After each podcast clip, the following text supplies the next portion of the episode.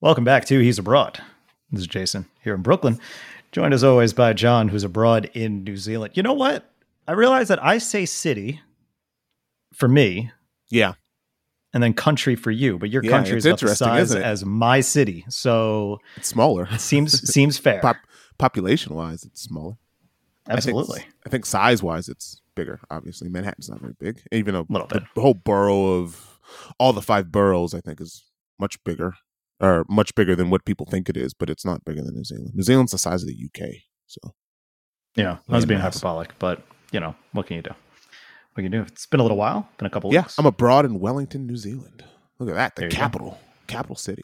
You're not in the capital of New York, so No, no. The capital of New York is Albany, and I'm thankful I'm not there. I mean that with all due respect for anybody who happens to be listening in Albany, New York. I've been to Albany, New York, and, and I agree with you.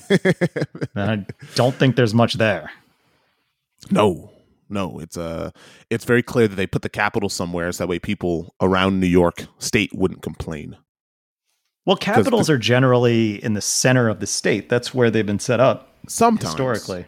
sometimes Older states, older states, like 13 colony states. Here's where Drew's going to write us a lengthy email about it. By the way, he said 80% of that came from uh, top of the dome. I'm sure 80% Drew's a Drew's a bright guy. Yeah. He's much smarter than us.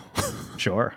He so yeah, he, he's going to write some stuff about this, and I and I will Google this in a second. But I'm pretty sure that the the way capitals are determined is because back in the day they had to come up with like the most central place, so that all the delegates from the state all had like no one had to travel across the entire thing by horse Sure. or foot in the seven in the late 1700s. You know, they that's why they set it up that way. How our state capital? Obviously, they didn't have the same general. Oh no, that's actually true because they did the same thing because the original capital of America was in Virginia, I believe. Yes. And the, and the capitals have changed. Like I believe at some point the capital of Michigan was Detroit. And then as Detroit grew, or as Michigan grew rather, they moved it to Lansing, which is again, it's it's not central. It's just further in. But yeah, it's more central obviously than Detroit, which is right on the which is right on the river. Um so yeah, I, I'm I'm looking at this now. How many capitals do you think are also the most the most popular like like the has the largest population city wise? I'm gonna say Can, like can you can you name the number? Uh, it's probably only the case in some of these midwestern places. So I'm gonna say like 20 You're tops. actually yeah, it's good. It's some of these Midwestern places, but it's I believe it's 18. If I'm Okay. counting this right. 1, 2, 3, 4, 5, 6, 7, 8, 9, 10, 11, 12, 13, 14, 15, 16, 17. 17. So like Hawaii, right? Like Honolulu is the capital of Hawaii, and it's also the biggest city. right? So it's not again, it's it is Midwestern, but it's also not. It's kind But of that a was later. of like it's yeah, that's what I mean. Like Georgia, uh Alabama. Here, I'm gonna go by Quora. Quora, because I, I trust this guy. Uh, Sorry, Clarence. I was wrong on Alabama. It's Mississippi. Yeah, Look, this this guy named Clarence Sherrick. Um, Clarence. he seems like someone who knows his stuff, right? Because I'm looking at this picture and he's got like this this crazy mustache. It says he's a metaphysician, an artist, and a psychic. So that's cool. And uh, he works at Psychic. Eye in Las Vegas. Triple threat. Um, so he seems like he knows his shit. He writes this. At first, the state capitals were chosen because of their convenient location to the majority of the state's population. Often they were the largest city in the state, also based on convenience of accessibility. However, at the time of the inclusion of both California and Nevada into the United States, their capitals were located in the then busier northern portions of each state, without any conception of how each of those states would grow population of a far denser of a far higher density in their southern portions. If if it weren't for air travel, both states would now have to reconsider their location of their capitals. Nevada is the only state in the union where its largest city is not connected to its capital by at least a freeway. Moreover, travel from Las Vegas to Carson City takes eight hours by automobile, only an hour by air. This guy used the term automobile. This Yeah. was written in Yeah, yeah, 2015. old It's not like he it's not like he answered this question back in like the 20s. Um, and only an hour by air. The truth be told, Las Vegas should be the capital of Nevada, as over 75% of the state population resides within 40 miles of Las Vegas. This guy kind of went off the rails with the with the Vegas stuff, but there you go. thanks, Clarence. We don't know if you're right or wrong, but I'm going to take your word for it. Yeah. Yeah, yeah. So look, look capitals are an interesting thing because yeah, capital of Wellington. I think the capital of New Zealand used to be further north. I don't mm-hmm. know if it was Auckland, but uh, it moved to Wellington because Wellington is the basically the central point between both islands. So it is purely based on location. It's the bottom of the North Island, and it's close enough to people in Christchurch and Dunedin and all those fun places. So yeah. Okay. Cool. Speaking of Dunedin, yeah, I've been we've been gone for a couple of weeks. Yep. And one of those weeks was due to laziness. I guess. And one of those leaks was due because I I turned back the clock for a weekend and went yep. to a real bona fide ice hockey tournament. Jealous. Very jealous. So flew out on Wednesday, Wednesday morning, and played two games Wednesday, Thursday, Friday, in a championship game Sun or Saturday, right? So seven games. And right, like I, I haven't played the last tournament I played in was that Vegas tournament that I that I had to escape into. So that was what 2013. No, it was 2012, 2011, maybe. Might no, have been 2011. 2011. No, I think it was 2012. Well, okay. Maybe. I'm, I'm, not sure to be honest. It was 2011 how old, or 2012. How old is uh, how old is Lenny's kid? That's kind of the question, right? Which is which is crazy to think that, that kid's like nine or ten. yeah. Um. So so yeah, like that's that's that's the last tournament I went to. In that tournament, we played what three games, right? I think it was three games. Like I remember uh, yeah. we lost the first one. The second one we won, and I got a free T-shirt because I was player of the game. 2013. Okay, 2013. So I, I no, got wait, a free T-shirt. I lied. 2012. Okay. Anyways, I got a free T-shirt. It was all all fun was had. We got to watch Lenny get married. it's great. Mm-hmm. So I haven't played in a tournament since then, and so this tournament, right? So this is located in Dunedin. For you, those you don't know where Dunedin is, or it sounds like a fictional Hobbit place. Kind of is. I think it's the. I think it's the. It was used to be the largest. It was the largest initial settlement in New Zealand. So big Scottish influence, lots of Scottish names. So I think a lot of people from Scotland landed in Dunedin. There's a big castle. There's penguins. It's a great place. It's a very cool looking place. Right. So th- th- this is where they have. I would argue. Some would say probably the the the one of the best ice rinks in New Zealand. Now there's not many. I think there's a total of seven NHL and bigger size ice rinks in the country. And so Dunedin has an Olympic size rink, right? So this is the first tournament I've skated in a decade and skating on Olympic ice. So before before I fly down there, I'm like, oh man, like, I'm not in I am not in the hockey shape that I used to be, right? I, am I'm doing all right as far as you know. I'm, I'm able to run and jump, and I'm, I'm you know I'm, I'm healthy, but you know, uh, when's the last time you skated on an Olympic ice rink? Oof. Yeah. It's a lot of ice. I don't think ever. Yeah. Yeah. It's a lot of ice, right? It's a different. Yeah, now, wide. Now, now, now, it's good if you if you know what you're doing, right? If your team's good and you pass the puck, you're moving around, which is what I'll get to. It's great, right? Because then there's room. There's all the room in the world to move around. It's like there's you're looking next to you, like there's nobody behind me. I'm wide open. So, anyways, right? We, so I'm I'm sitting there being like, oh man, we're gonna get smoked, right? Like, because I've played in enough adult leagues and tournaments to know there's some there's some heroes out there that you know that hang on and they're really good and you go down to a new city you got a bunch of guys from wellington who are varying skill levels you got some guys like me who are you know got really good experience and we're pretty good so i'd probably say half the team is is on my level or close to it and the other half is kind of what you would expect from uh from some of the leagues that, that we've played in New York, right? So they're players who, and again, social league. It's people who who can play, but you know they they didn't play competitively as a kid, and you know they're there to, they're there to hang out. Know. They're there to hang out, right? And that's literally what it is. They're there to hang out and have fun. Yep. So they're we get on friends. the ice Tuesday, right? We get off the plane and we're driving around. Again, this city is not very big. You can drive from like the CBD downtown area to the rink in like five minutes. And people are like, oh man, the rink's so far away from the city. And you're like, dude, it's like it's a 10 minute drive. So we get to the rink and this is like six o'clock at night. And, you know, I'm sitting there being like, oh man, all right, I got to get my body ready because we got to do this seven times, right? And we go out there and I look at the other side and I go, these, these guys aren't, these guys can't, these guys can't skate as well as us. So we start playing this first game and you, I start watching this come together. I'm like, our team's actually good. Like like we're actually like we're moving the puck. And for some of these guys, now again, like some of these guys are really good skaters, but growing up in New Zealand, they grew up playing roller hockey. One guy was his first time ever playing five on five hockey because he'd played roller, and I think roller here is four and four. Our little small rink here in Wellington is like four and four, three on three.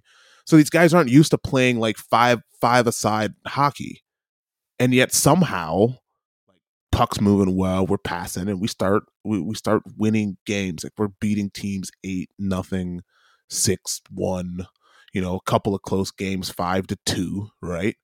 So like this is the weekend, and when we're doing this, some of the guys are like, "Well, if we would have known you guys were bringing a team this good from Wellington, because apparently they all the other years that they brought this team down here from Wellington, they got smoked, right?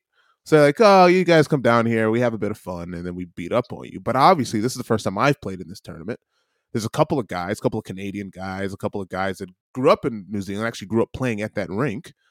And they were like, well, if we know you're going to bring those, these are some of the best guys ever come out of this rink. So we basically brought down like a ringer team, and I didn't even like we didn't even realize it because the other half of the team is like, hey, we're here to have fun, right? So we're like, okay, we're here to have fun. I'm expecting some guys who, you know, some Canadian guys who move over here and they just beat up on a bunch of Kiwis. But we ended up being the group of guys that came down there and smoked all of these teams. So like I was averaging like two goals a game because we were scoring so many goals. So it gets and when you get to that point, right? You start getting a little, you know, when you start winning, you start getting your head of like, you know what? I actually really want to win now. I want to win this thing because I wasn't expecting to come down here and win. So it comes and, have you, and you've never you've never won a men's league tournament before. Never right? won a men's league tournament. I've won tournaments as a kid, but as a men's league, like as adult league, I've, I've never won a tournament. The only tournament I've you played. Told me that's um, that's always been a dream of yours is to win a men's league tournament. to win a men's beer league tournament with a thirty. Yeah. other thing, other thing I should say, this is thirty and up, right? This is thirty and up, and so we're probably one of the younger teams, right? So we've got probably a fair bit of people my age, you know, around mid thirties. We had one guy who was sixty nine, who was also an avid anti-vaxxer. oh boy, not so crazy nice anymore. Less it's nice. crazy because it's it's because we're sitting here going like, dude, out of everyone here, the rest of us are vaccinated, and you're not. You're going to be the one who dies, and it's not because you catch it; it's because you're 69 years old. That's why. So, anyways, Right, so that's, that, and that's what did I mean. you convince right? him? Team is, did you did you convince no, him to? No, no wow. one's going to convince him. That that dude's no going to sneak up on him. Done. No, no, he's gonna. He's wow, gonna. Okay. Uh, well, I mean, dude, is he overweight? We should, get, we should when we win, we should all get matching tattoos, and and we just give him the shot at the same time. he doesn't yeah. Is he is he overweight? Has, has the health? No, he's he's, he's the most in shape guy out of all of us. Well, he'll be fine. He's the fittest guy out of all of us. He played golf. So the, the odds. After after skating, after every game, right after every game, I'm sitting there like, oh man, I don't know if I can skate tonight because this is game five out of seven. And he's like, mm-hmm. yeah, I'm gonna go play golf. And he's playing and he's speed walking. golf. He's walking. Speed he's not. He's not. No. Yeah. Speed golf. Oh, speed what? golf. oh. Do you know what speed golf is? No. So speed golf is you're playing golf, but you're also doing this for like you basically run. Um. So it's not only just the strokes that you play; it's also how long it takes for you to complete a round.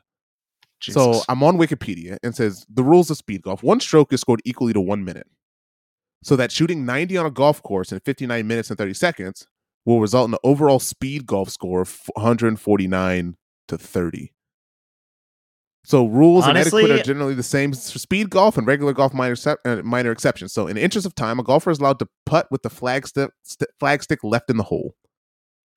I kind of um, like that because some people just take way too many damn yeah. practice swings. That's the worst thing about playing golf. It's not the uh, it's not the fact that you're playing golf. It's everybody else that's playing golf. Yeah. That's the problem with golf because these people who suck and still have to take 30 practice swings just to shank it in one way. You're like, dude, you could you could have done that on the second try. Like yeah. you didn't need to take 30 to then whiff. So anyway, that's my little yeah, rant so, about. So, but anyway, speed, speed golf is apparently a thing.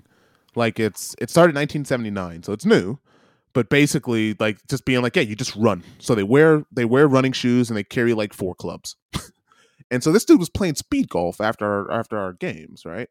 But he was also arguably the worst player because he's 69 years old. I'm hoping I'm able to still skate when I'm 69. Again, oh, so I think he's I'll be in be shape, but he's still not a good hockey No, player. because uh, yeah, he's not. And again, I don't know if he was ever good, but at 69, I'm assuming I'm like maybe you're maybe when you get to your mid 60s, you you know feet don't move as well anymore. But anyways, hold Riley, me we get to it. Yeah, Hold yeah. me to it. We'll find out. well, we'll, We'll both see. find out. We'll see. Yeah, we'll, see. we'll 'Cause I'll find out, Probably yeah. be skating at 69 because I'll find someone will find a way to drag me out there. Um, so yeah anyways we, we get to the championship game and then there's you know like people start being like oh the team from wellington is really good so and again these are all guys that kind of play because the wellington ho- hockey in new zealand obviously isn't that big so it's a bunch of new guys again these guys have never seen i mean i'm a, I'm a, I'm a 6'2 black guy with with with dreadlocks Yeah. like th- they've Right, never so seen they- anything so they like did- me so they it's did like, what it's like they looking do- at Bigfoot. it's like, like So- let's be honest. It's like so they watching do what they do come- yeah, was it Hoosiers where like all, all these like white kids are are like they they suck and then all of a sudden they start to do better thanks to Gene Hackman and then at the end it's like the team they play has like one black guy and they're like oh no. It's, it's like, so does that oh, God, so did they must be so did you yeah so did you did you guys then face the the final and then all of a sudden they pulled out a black guy and you're like oh no. It's got good. No, that's but he's a Canadian he's like Yeah, a exactly. black He's Canadian, and like Canadian. oh no you guys he's all Canadian yeah, yeah. No, again, I was the, I was the only one down there. Not surprised by that. I was the only again. There, there weren't even any Asian guys out there. Like it was just just a bunch of bunch of Canadians. Uh, you know, some people from the UK and a bunch of Kiwis. So, anyways, we get the championship game, and like again, like this is a team that we just started really playing together in a weekend, and it's like I- I would say that this team would beat any team I played on in New York. Okay. easily, and I I couldn't have told you that like three days before wow because I just didn't know. It's like we actually put together a pretty good tournament team. We end up winning the whole thing, which is great. We win by one goal. And the and the guy that didn't score at all during the entire tournament, his first time playing ice hockey, scores the scores the game winning goal, you'll love to see it which you love to see. Um, of course, I was I was you know you gotta you gotta tell them like, look, man, if we're gonna win, and this is me and some of the other guys being like, I know we're here to have fun, but winning is fun too. so let's make sure we actually put this together, which means, hey, you gotta shorten up your shifts. You staying out there for three minutes because you want ice time. It's like, buddy, 30 seconds. it's too on long for off. anybody it's too, Too long, long. for anybody Too long. And some and why is it the guys that can't skate that feel the need to stay on the ice so long?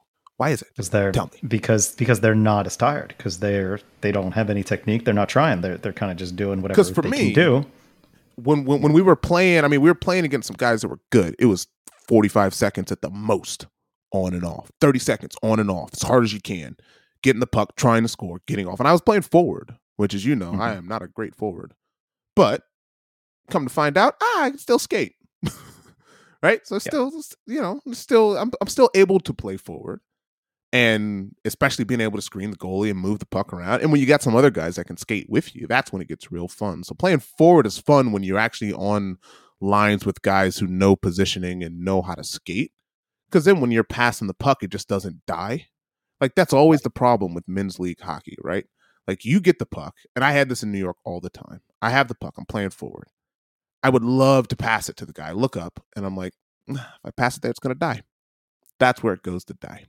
So what do I do? I try to skate through everybody, which varying degrees of success. 25% of the time it works. Pretty good. But then you're also just like, oh man, I'm going to die if I keep doing this. I can't keep skating this way. I'm doing more skating than anybody. Um, so yeah. So anyways, Dunedin Fun City won a hockey tournament. So now, now of course, there's a bit of a target. So there's all these tournaments that people are going to say, hey, you guys should bring that same team again because now we're going to bring our really good players and we're going to bring the guys that play in the, on the in the New Zealand Ice Hockey League. You know, some of these guys that are Yeah. that are you know they're not playing the NHL. They're probably not even playing in most European leagues, but they're good. They're good players. They're guys that that are better than me because they they're playing four days a week. You know, it's like an actual league where you can play and you know travel the country and, and be a hockey. yeah but you player. But you're retired now right I, I mean, I'm playing men's league hockey and I've got a full time job. I'm not skating four days yeah a week. so it's like no no no we're good we Yeah. won top of the mountain that's it it's over Pretty, I mean, pretty much. And it's like, you guys want to come to Wellington, then you can come up here. But right now, I came, I saw, I conquered, and I left. And it's uh, so yeah. So, anyways, it was a it was a fun detour to being able to to play an ice hockey tournament to turn back the clock, right? Playing two games. Again, the games were nicely spaced out, which was good. I think the earliest game we had was nine thirty, and the Mhm. latest game we had was maybe seven. So you could skate at nine thirty. You can go get some breakfast. You can chill out. You can you know stretch your legs a bit, and then you get on the ice at five again. Or if you had a game at noon, you get on the ice at seven. So it was good. Um, and, yeah, and, and I felt my legs felt pretty good. Um, but I could definitely lo- lo- lose a couple of pounds if I really wanted to. You know, I could really pick up a little bit of speed. But uh, you know, look, I sit at a desk all day. What are you gonna do? Mm, look who's look who's going off the wagon now. Look who's look who's uh, Yeah. putting on the pounds there. hey, this is this is what happens when uh when you're busy and work's in the way and uh and yeah. And yeah, you're skating what, three days a week? Yeah, two or three days a maybe, week, yeah. maybe, maybe on Sunday. Depending Mhm. on how I feel. Yeah, I'm skating tonight. It's exciting. yeah, this, Halfway this is the point of point, the right? Like I'm not in I'm not, I would say I'm not in hockey shape, even though I'm probably one of the one of the better players in this country. Yeah. So I, But, I play full time on I play full time on two teams. One of my teams started 0 and 2, and now we're 3 and 2. We're playing tonight, so hopefully we'll keep that going. The other team started at oh it, it started as 2 and 0 and now is 2 and and then went to 2 and 3. Now we're 3 and 3. But we beat on a team with like who was awful with seven skaters and even that was closer than it should have been. I'm on some weird hockey teams right now. It's strange. Yeah, and what you notice too is that when you play in men's in, in men's league, when your team is really good, you often play to the level of your competition. Because you're just like, we should beat these guys, and then we're just like, well, eh. So a couple of uh, a couple weeks ago, it was after yeah after we recorded. I had we had a game and there was a I, and like I was like dropping people like flies and I was running late. I'll I'll give you the short version of the story. We started the game with four skaters and the goalie was getting dressed. So apparently the goalie wasn't even on the ice when they started. I was one of them who was late because of getting from Jersey. I had to pay ninety dollars to get to the game Ooh. ten minutes late Woo. yeah. while a woman on the train was complaining about how trains were made in the 1900s. So how is this even a problem? And then she looked it up. She's like, actually, they were made in the 1800s. so this is even more unacceptable. So that's what I had to deal with. And she's like, and honestly, fuck everyone in New Jersey. Fuck this place. I don't even care if you're from New Jersey. Fuck you. that's what she was saying Wow. she was she was upset and uh so yeah i paid uh i paid like $90 to get to the game 10 minutes late and so the game started with four people in the second period we had eight people and a goalie which was the maximum amount of, of skaters i expected at this point. and then we started the third period with six skaters and we won the game 2 nothing now you're probably wondering Yeah. how did you go from 8 to 6 Yeah. What happened? well, uh, one guy pulled something and he couldn't skate anymore, so he had to get off. And then another Been guy, another guy, uh, got into a fight and pushed a guy helmet helmet uh, pushed a guy's helmet off, um, and Oh, that'd do it. and, and then got ejected. And because the way that the league is working right now, because they can't find scorekeepers, they're all running time. So this thing started maybe like, so we're doing three 22 minute running time periods. And this thing, when the fight started, it basically went through to the end of the second period. it was really weird. And I played the entire third period. Uh, yeah, but we won two nothing. It was very, very Oh, odd. men's they league had, hockey. They had the other team had 14 people. And you know what the problem was? Not enough people. Yeah. You want to take you want to take us down? You better bring an army. Ah, that's the that's the lesson. Well, let's be honest. Some of the best games I've ever played in Chelsea Piers is when we have nobody there. Right? You, I Yeah. get. I'll, I tell this story all the time. Oh, Play yeah. a game, score six goals, and lose seven to six. I'll never forget that. That'll be one of the last things I remember of. I'll never forget that. It was If me I- and you were me and you were on the ice the almost the entire time. If And it I was the me, six goals, and we still lost. I don't want to. Bra- I don't. I'm not trying to brag, but if I was in the hockey shape I'm in now, that game, we would have crushed them. It would have. Been, it would have been. It would have been 12 to seven. They still would have scored seven goals, but I'll would- never I forget would- that I, 'cause I would have been able I- to match your six goals. I, I I remember sitting there just shrugging, being like, "There's nothing else I can do." it's like I, I left that game just being like, "You know what? I'm not even mad about that." I, I scored two, basically two goals a period, and we, we, lost, lost. a game. So we lost a game a couple weeks ago, or a few weeks ago, early on the season. Remember, I was saying one of the teams started zero and two, so that was the Badgers. That's the team I run, lower division. We lo- we lost a game eight to nine. Eight to nine. You score eight goals and lose a game. I swear we had the worst. The, we're we're three and two right now, and we're like in the middle division. We have more goals against than any team because of the first two games alone. because we I I got desperate for goalies this will be the first. This is game six, and it'll be the first night I've had a, I've had a goalie. I've actually had a goalie that we've used prior, which is Greg, who's our main goalie. Yeah. So now again, I I love goalies. Right? It's crazy. Like go- goalies are some of the greatest people on earth. They're crazy as a collective sure. group of people, right? As a collective group of people. To, to sit yeah. back there and, and basically just allow people to fire this rubber disc at you for mm-hmm. you know 45 to 60 minutes you got to be a little insane it. couldn't do it but there's nothing more than I love when you lose a game like that and the goalie goes, Come on, guys, I really needed help back there. And it's like, bro, it's just like they scored nine goals. Like I will give a goalie five. I'll let you score I'll let you I'll give you an allowance of five goals, depending on how bad the game goes. But it, so if we score six or more goals, we got to win. Then you have to then you have to start taking some responsibility. Yeah, that's that's, yeah. that's it. That's that's kind yeah. of my. Um, you know what? I'm with bar. you. I like that rule. I like that rule as a defenseman. I like that rule. If yeah, again, a few of them are going to get by you because I'm going to make a couple of mistakes and they're going to make a couple of good plays as well. Get it. Now the caveat but, is like that. That's yeah. for a balanced game. That's like a game where you are at equal or better statue than the other team. Because if they're if they're running circles around you, then everything's off the table. Yeah. It's like if you if you got a team of uh, of pylons and they're and they're all like skate circles and just ripping shots and have perfect positioning and all this other stuff, then okay, that's one thing. But in a game of equal matches, like where you have a chance, I'm giving you five. Yeah. And then everyone after that, I need you to pay me 40 bucks. And, and and what's the ratio for one goal to every what? Five shots, four shots? Um Four is pretty good. Yeah, it's like twenty. Yeah, that's what I'm saying. One, yeah. So if you take twenty shots and they score mm-hmm. five goals and it's a competitive game, I can live with that. I'll be okay with that because twenty shots is yep. a lot of shots. It is a lot of shots. Yeah. But if it's like ten shots and you let in five goals, ah, yeah, 50-50 shot. Mm-hmm. Come on. First goalie we had, he let in I think thirteen and then the uh, I swear this guy, it's like it might have been a second time playing on the ice. And then the uh, the second guy, I've never seen this happen, but it happened like more than once. Which was this guy was enormous, and I was like, "All right, this guy's gonna be pretty solid." You know, he's big, he's got a big beard, it's gonna be okay. and then um, I've never seen this happen more than once in a game where a puck hits him in the chest, like he saved it, and then somehow still either pops over his shoulder and goes in the net. It's like I don't understand. You made the save, yet you still had a a wacky ass position enough to make it go in. It's crazy. Yeah, it's unbelievable. Yeah.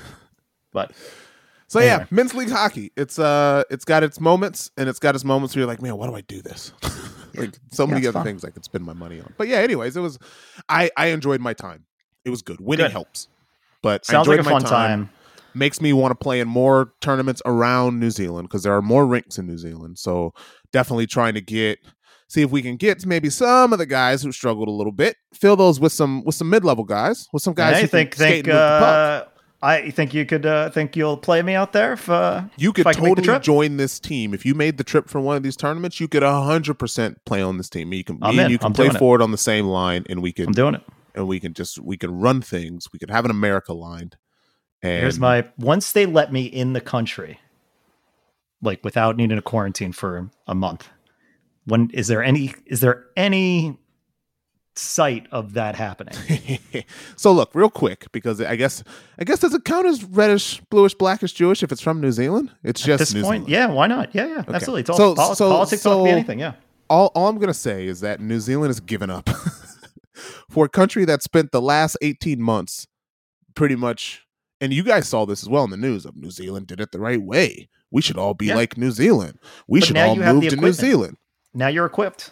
Now well, now equipped. we've got the vaccine, and we've also got people who are just not going to follow the rules. So yeah, we've basically bailed. We've bailed on this elimination strategy of trying to have no COVID. That's over. Like it just we had 160 cases yesterday. Like we're done. Yep. Right. Yep. So now it's get your vaccine. And if you get your vaccine, w- were there 161 cases? Mhm. See? 161. Yeah. So now, if you get your vaccine, you're going to get a passport, and they've said that if you've taken Johnson and Johnson, Moderna, or AstraZeneca overseas, you also qualify, right? Not you have Pfizer. proof of vaccination. Pfizer as well, because that's that, that's what we took. We've got all Pfizer here. So okay, Pfizer's cool. a given. Just make sure. Okay, cool. Yeah. Yeah, that, that's I've got my two doses of Pfizer. I'm now on my third week. I'm good. So another weekend, I'll be actually fully vaccinated. And what they're going to do is basically say, "Hey, you can do what you want if you're vaccinated." Is where we're headed, right? So now there's still restrictions. You still have to wear masks, and they're still trying to slowly get up to ninety percent. So I believe Wellington is at ninety percent vaccinated, where I oh, wasn't. wow. Dunedin at the time was ninety percent. I think they're ninety two.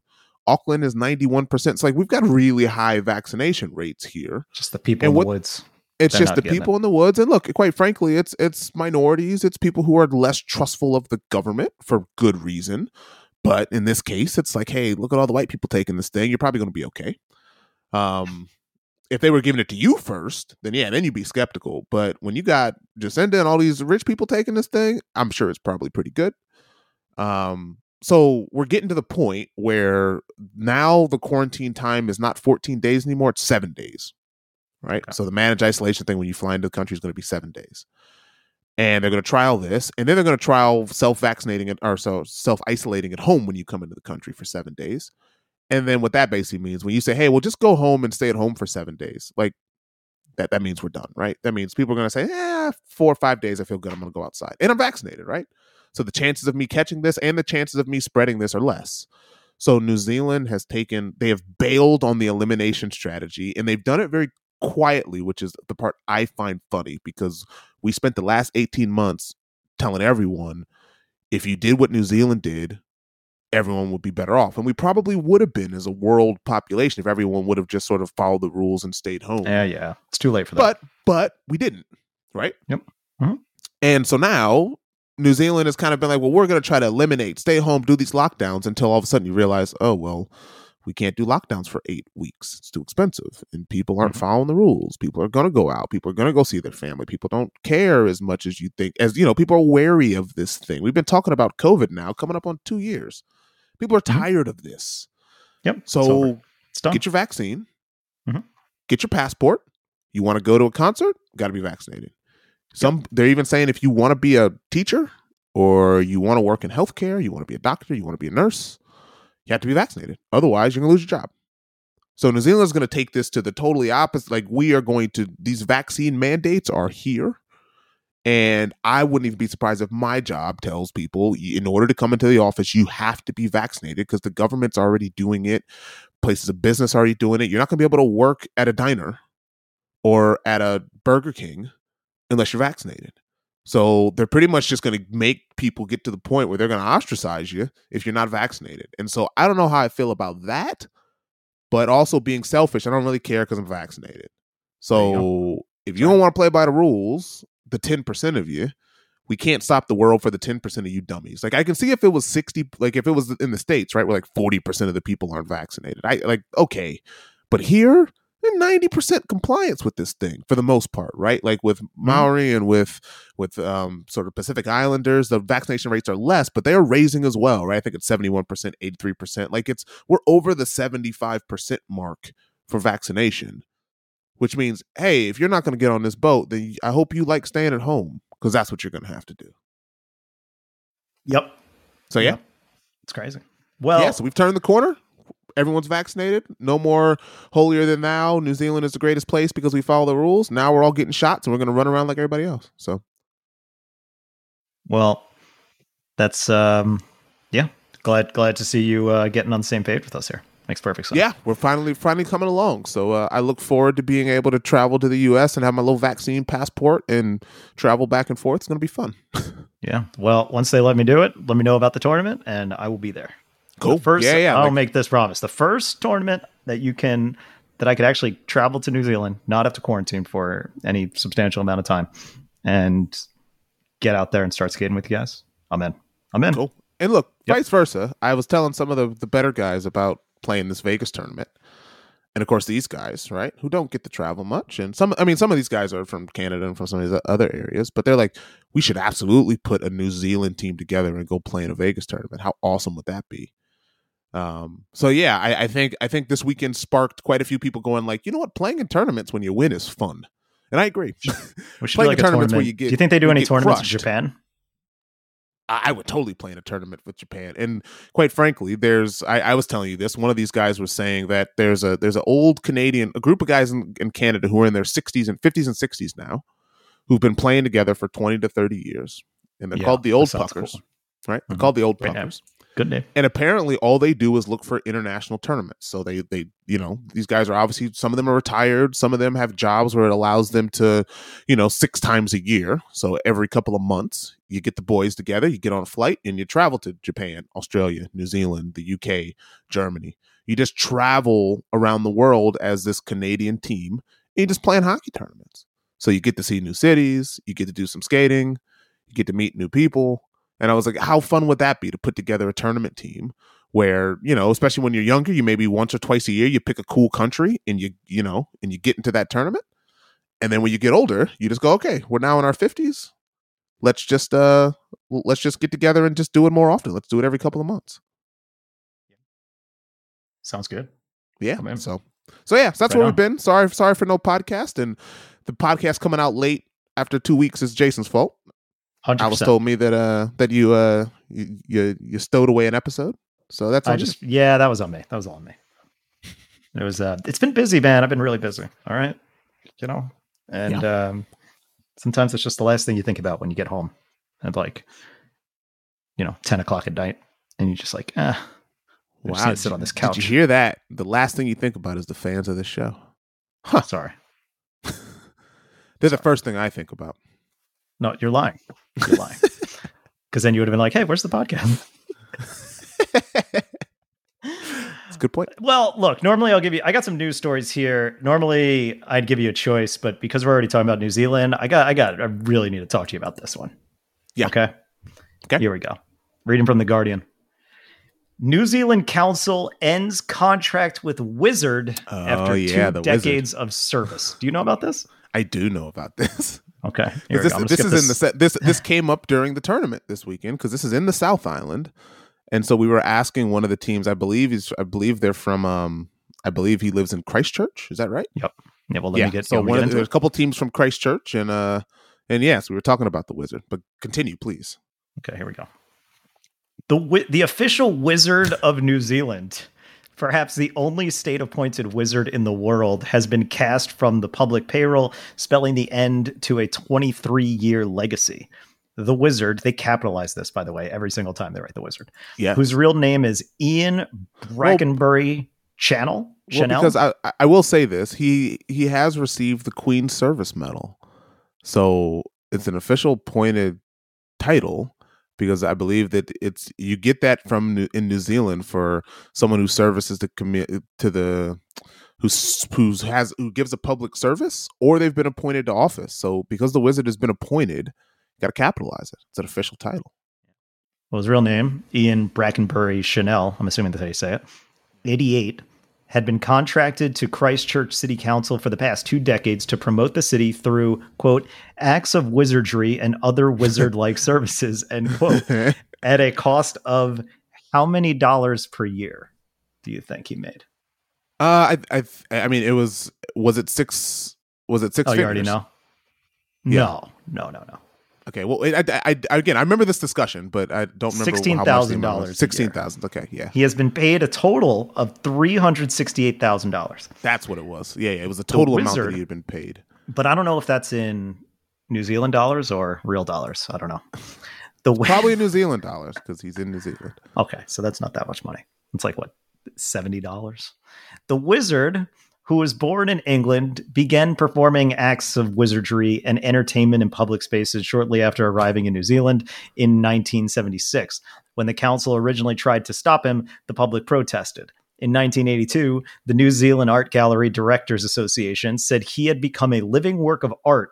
And then in 1990, the prime minister at the time, Mike Moore, asked that he consider that he consider becoming the Wizard of New Zealand. Again, yeah. capitalized. Quote, I am concerned that your wizardry is not at the disposal of the entire nation, end quote, Moore wrote on his official letterhead. Quote, I suggest, therefore, that you should urgently consider my suggestion that you become the Wizard of New Zealand, Antarctica, and relevant offshore areas. No doubt there will be implications in the area of spells, blessings, curses, and other supernatural matters that are beyond the competence of mere prime ministers. End quote.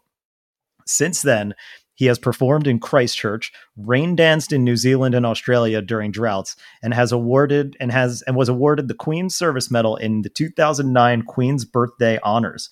But he has also encountered controversy with off-color comments about women. Yes. What? Yeah. A man, an 88-year-old white man? I don't believe this. In April, in in an April screening of Channel 3's comedy series Affairs Affairs show New Zealand Today, hosted by which is Guy which, Williams. which by the way, which by the way Mhm. is you should watch. You should watch New Zealand today. It's there are some. It's basically this guy goes around New Zealand Guy and Williams. finds sort of interesting man man man on the street type of stories.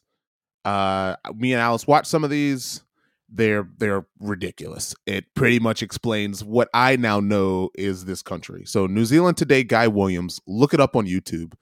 Um, there's there's all sorts of there's videos about five about the the 5G vaccine. Um, Mhm. there's stories about uh, looking for a magical dolphin. Mm. Um, yeah, yeah, it's it's one of the better things that that New Zealand puts. Like man steals monkey from a zoo was something that happened here in Wellington, and it's pretty amazing. The, some of the people that you see coming out of these stories are ridiculous.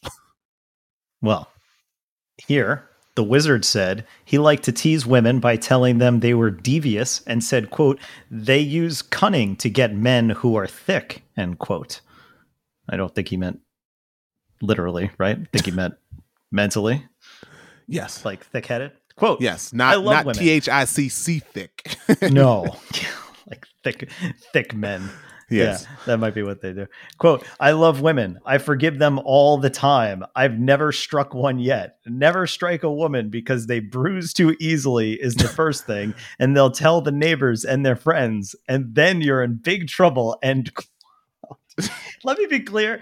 I didn't read this article. of course you I- didn't read it. Of course you didn't. I just I saw the length. I'm like, this looks about right. Uh, it, although it it does get a little long here, but at the same time, uh, I'm like, yeah, we got to talk about this wizard character, and I'm I'm pretty excited that it's. so he's from the place. Sean Connery school of Yeah, exactly. Honestly, he's just said, never mind. The council said it had sent the wizard a letter thanking him for his service to Christchurch over the past decades and informing him they were closing the book on his contract. A council spokesperson Lynn McClelland said. McClelland added that it was diffi- it was a difficult decision, but the wizard would quote forever be a part of Christchurch's history. End quote. The city embarking on new tourism and promotional direction that will reflect its diverse communities and showcase and quote showcase a vibrant, diverse, modern city that is attractive to residents, domestic and international visitors, new businesses, and skilled migrant workers. End quote. She said. The wizard said the council had decided to stop paying him because he did not fit the vibes of the city. That's in quotes. He Yep. said he was a provocateur. Quote, it implies that I am boring and old, but there is nobody else any there is nobody else anything like me in Christchurch. End quote. That's the actual quote he said. Quote, it's just they don't like me because they are boring old bureaucrats and everyone likes me and no one likes them. End quote, he said. The wizard is a well known face to Christchurch residents, but in recent years his presence has diminished. You think? And sightings have become rare. He says that it that is because the council has made him invisible and would not respond to his suggestions to improve tourism. But, quote, but when they canceled this honorarium, everyone gets furious. They have awakened a hornet's nest here. It's hilarious. The next few months are going to be real fun, end quote. The wizard said he would keep up his regular appearances at Christchurch's Arts Center, chatting, chatting to tourists and locals. The center is hosting an exhibition of his life this month, which is suppo- which is supported by the council. When asked if he would curse the council over his decision, he said he preferred to give blessings. Quote, I give children happy dreams, general good health, and I want to make bureaucrats become more human. End quote. What do you think? Did they did they Yeah, just so look, cancel I- the wizard? Well, they not only did they cancel the wizard, right? And this is this is a general New Zealand problem, right? So like the South for those who don't know New Zealand's population, right? Mhm. There's two islands, right? North and the South. There's 5 million people here. I believe 4 of those 5 million people live in the North Island with 1.4 of those 4 million people in the North Island living in Auckland. So New Zealand's pretty heavily weighted towards Auckland, right? Like Auckland is where the was where the country is really. Like sure, Wellington has half a million people if you include all the suburbs of Wellington and all the other little regions. And you know, there's a smattering here, there in Christchurch, right? So Christchurch was the biggest, was the second biggest population or third biggest city wise until the earthquakes in 2010. If you remember, there are basically two earthquakes within the span of a couple of, you know, with you know six seven months of each other, I believe that mm-hmm. basically demolished that city. I've been to Christchurch twice, and both times you just look at this and go like, it looks like an earthquake just hit this city, and that's what at the time it was seven years later. So it's not like Christchurch has a bunch of money to be rebuilding stuff, but it's ripe for gentrification. So Hmm. Christchurch would be a perfect city for a bunch of people to move to, build a bunch of new things, right? Build the population back up, put cafes and restaurants and, you know, make it more of an international city than it has been because the South Island historically is known for being pretty white. All the brown people live in the North Island because North Island's where the population is, right? So the South Island can sometimes have a reputation of kind of being some racist and you know not wanting Pacific Islanders or Maori or Indian people or Asian people down there. Like I mean the the, the mass shooting that happened here happened in Christchurch. So I think That Christchurch is ripe for some gentrification and having an old 88 year old white guy talk about hitting women in his past and dressing around like a He said he didn't. again yes he said he didn't but still he the said, fact "I've that that's never even an- struck one yet. Never strike a woman." That's Because- what he said. well, no, but- but no, he did. yeah. You know what? You're taking him out of context. All he said was "never strike a woman" Oh, you, you forgot That's the, the second half of because because they bruise Not too because it's easily, wrong. and they'll tell. Yeah, well, everybody bruises Because they'll snitch you said it yourself. A lot of white people down there. That's what he Yeah, was they talking bruise about because they're too. white, yes, and they'll tell the neighbors. Yeah, of course you're going to tell your neighbors because you were assaulted. yes, yes. Again, as you should. What did he say that's wrong? Don't strike women. They bruise. And and look, And I, they what, will what tell you that you hit them and that you will suffer the consequences. That he said this. This is exactly what he said. What did he say that's wrong? nothing. He's right. The wizard's right. There you go. Wizard's right. He's smart. He's the He's wizard. smart. He's a smart wizard. And look, Smart I just wizard. think he it's. like I think it's a- Gandalf. he's got the he's got the sage advice of Gandalf. but I think that's part of the problem as well. Is that I think in general, New Zealand, as New Zealand, sort of, you know, as more people move to some of these cities, you don't want to just like Lord of the Rings stuff all the time. Like Lord of the Rings now, that stuff came out almost twenty years ago. Mhm. Like you got to move away from a wizard and a white guy holding a staff and a pointy hat. Now, at the same time, I mean, how much is sixteen thousand dollars? You couldn't have just this dude's going to be gone, and I mean, give him what another ten years if he's lucky. yeah. I mean, well, you think you think he's uh, vaccinated? Uh, that's a good question. I don't know if the wizard is vaccinated. He might be. He might be. And wizards get vaccinated, or is that going to Oh, like or are they already vaccinated? Do they come vaccinated? like is he going to use being a wizard as like a religious exemption? Might. He looks like the kind of guy that would. Yes, he does. You know. Yes. I mean, and he looks, I mean, he is, yeah, like the fact, I mean, again, he got money from the council and it's $16,000. You couldn't just keep paying this. How much money do you think the council waste? And this is any council, like waste on really dumb stuff. And it's like, oh, I mean, at least at least sixteen thousand. at least 16,000. So if I'm going to waste it on, yeah, if it, yeah, if I'm going to like- waste it on dumb stuff, let it be this guy and his dumb stuff. That's Mhm. fine. Yeah. Right. So yeah, like that's it's one of those things where uh, I, I understand all the sides of this, and I'm not surprised that that Christchurch has a has a appointed wizard. That doesn't surprise me at all. I mean, I'm just glad I'm just glad that it's not the Grand Wizard. Well, yeah. Well, uh, oh, that they're not paying the Grand Wizard sixteen thousand dollars a year. It was a it was a it was a KKK joke. I know it was a KKK joke. I was just being like, you're happy that they're not paying them. I agree. I'm glad you don't find out that the that Christchurch is paying the Grand Wizards any Yes. sort of money. and that he's not wearing a purple robe. That makes me very happy Yeah. to say that while Christchurch maybe has a reputation of being a little, you know, of, of having having some different non PC views uh, that they haven't gone that far. So Yes. yeah, Exactly. and again, This is- Christchurch, lovely, lovely city. Every city I've been into New Zealand, I've been I've been to some towns where you're just like, there's nothing here, but most places in New Zealand, pretty great cities, pretty cool cities. Like they're small, but beautiful scenery. And Christchurch is weird, it's a little flat, um, but Christchurch was a cool place. I enjoyed my time in Christchurch. I did not go because it was shortly after that earthquake that basically took out all the trains. Yes. Oh, that's a different earthquake. Yeah, yeah, different. You're talking about the recent earthquake, but yeah, like Yeah, Christchurch that was like what the- 2017. Yeah, 2017 earthquake where you couldn't travel by train down there. So yeah, like the South Island is for as beautiful as it would be to live down there. Recent history has not been very kind earthquake wise to them. So yeah, Nope. Well, moving on. Here's a story from Taiwan that we need to talk about. This one's quick. Um, this was actually put to my attention by either Drew or his girlfriend Jamie. Was one of those two. Um, reading from todayonline.com. Never heard of this, but I appreciate their brevity. Taiwanese teacher uses adult video platform Pornhub to teach mathematics. oh, teach math. Okay, Mm-hmm. And it has to put in the sub headline Video platform Pornhub is normally associated with adult entertainment. Thanks. I think I'm going to start using today online as a uh, as a resource moving forward because this is the kind of hard hitting journalism you could expect from these guys. But a Taiwanese teacher decided to go against the flow and use the platform to ma- to offer mathematics lessons instead. The 34 year old, identified as Mr. Chang Shu, has a master's degree in the subject and has been teaching online and in Taiwanese schools for 15 years. He also lectured on YouTube before developing an online course with its own dedicated URL last year, Mel Magazine reported.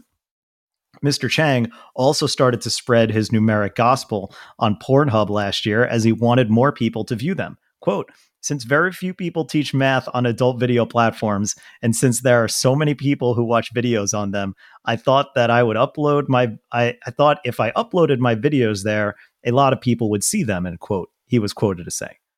Thanks. That's what the quotes are for. It doesn't matter. So far, Chang's plan has worked well. His videos have been has been viewed 1.6 million times, and it directs business to his more profitable online course. Quote, many students who need a teacher who can teach math know me through Pornhub, and some of them buy my course, end quote. To date, his online course has pulled in I about oh my god, these are two currencies I don't know. NT seven seven point five million dollars and S three hundred sixty three thousand dollars. I don't even know what that is. Let's see. Let's I'm looking at an article that says that says he earns two hundred fifty thousand dollars per year doing this. Wow, that's amazing. Yeah, Per this year, which Taiwanese he teacher used- uses porn site to teach calculus, earns two hundred fifty thousand dollars a year. That's the article I'm looking at. That's probably about that, which he uses to pay his bills and provide a decent salary to his employees who help him teach on his various platforms. According to the portal, the Pornhub community has also accepted Mr. Shang in his lessons. He is now a verified Pornhub member, and the comments beneath his videos are mostly wholesome and welcoming. For example, a user using the handler Hane Hanemichan says, quote, thanks, I needed this for my math finals, end quote. Another who goes by Roberts Hole wrote, quote, gross, this, this guy will do anything to reach his students, end quote. So there you go. You know what? The- Good on him. I agree. Oh yeah, What a bright I'm not, I'm guy. not condemning this Like- guy. This is awesome. Yeah, yeah, that's great. Like again, like if you know your students are you know, if you know that you've got platforms to reach people. And look, I mean, this this happened during the Trump stuff, didn't it? Where YouTube was starting to ban like gun videos and stuff. And so people went to Pornhub to put their content because it's like, well, you know, you're not going to censor me. You know, if the worst thing I'm doing is is, you know, showing video, gun reviews on Pornhub, like you're not going to get rid of me because you're showing other stuff up there. So yeah, But I also- think that's pretty. Uh, I think that's pretty good. Good on this guy for finding multiple platforms and getting his calculus lessons out there. I think it's super cool. Also, I wonder how, like, he's probably monetizing these, right? He's going to get ads. And Sure. Yeah, because it's I'm not just him so. that's making money. I don't know if you need to have ads on a video, but you would assume I, I, that I don't know how that stuff works, but yeah, You- like I'm on I- I YouTube. I'm wonder- assuming he'd have ads. Yeah, yeah like i wonder if he makes more money from like if, if you had a video that had the same amount of views on pornhub and youtube who would give you more money Google I don't know. That's a good Pornhub? question. That's a, that's a good question. I would assume Google, but that's also me being very naive on the way that the adult industry works. Because yeah, like why wouldn't you put? Why wouldn't you look at Pornhub as just another video streaming site. platform? No, that's what Yeah. people have said. Now, again, the name and stuff doesn't help. If you just called it the hub, and then you had all types of videos on there, but then you got to do. I guess some of the problem with that is like then you know Pornhub is not. Google has to do quite a bit of work as far as curating content between ages, between what people want to see. Right, where Pornhub doesn't do that. They have to make sure there's not no, illegal Google- content. That there's not illegal Google- content. But yeah, So at this point, I believe Pornhub reviews every video that goes up on their site before. I'm does. assuming they do. And yeah. yes, that's done by real people. And yes, that has to be the worst job. Yes, sounds awful. I mean, even So- even going even doing that for YouTube, even though I know they've got algorithms and computers to do that, that like it, having to review con- unfiltered content in general, I think has to be a terrible job. Well, I think on YouTube it's more curated, like by the you by the users. It's not actually because there's enough people on YouTube where if something like that gets out, because you put a video on YouTube, it's up instantaneously. There's no Yes. review process. Yes, So I would assume that for if if you because I believe Pornhub came out and said they do review every video. So if that's the case, someone has to view it. And the worst thing about that is not thinking about all the videos that are on the site that have to be that had to be reviewed. It's about all the it's about all the videos that they didn't put on the site. Hmm.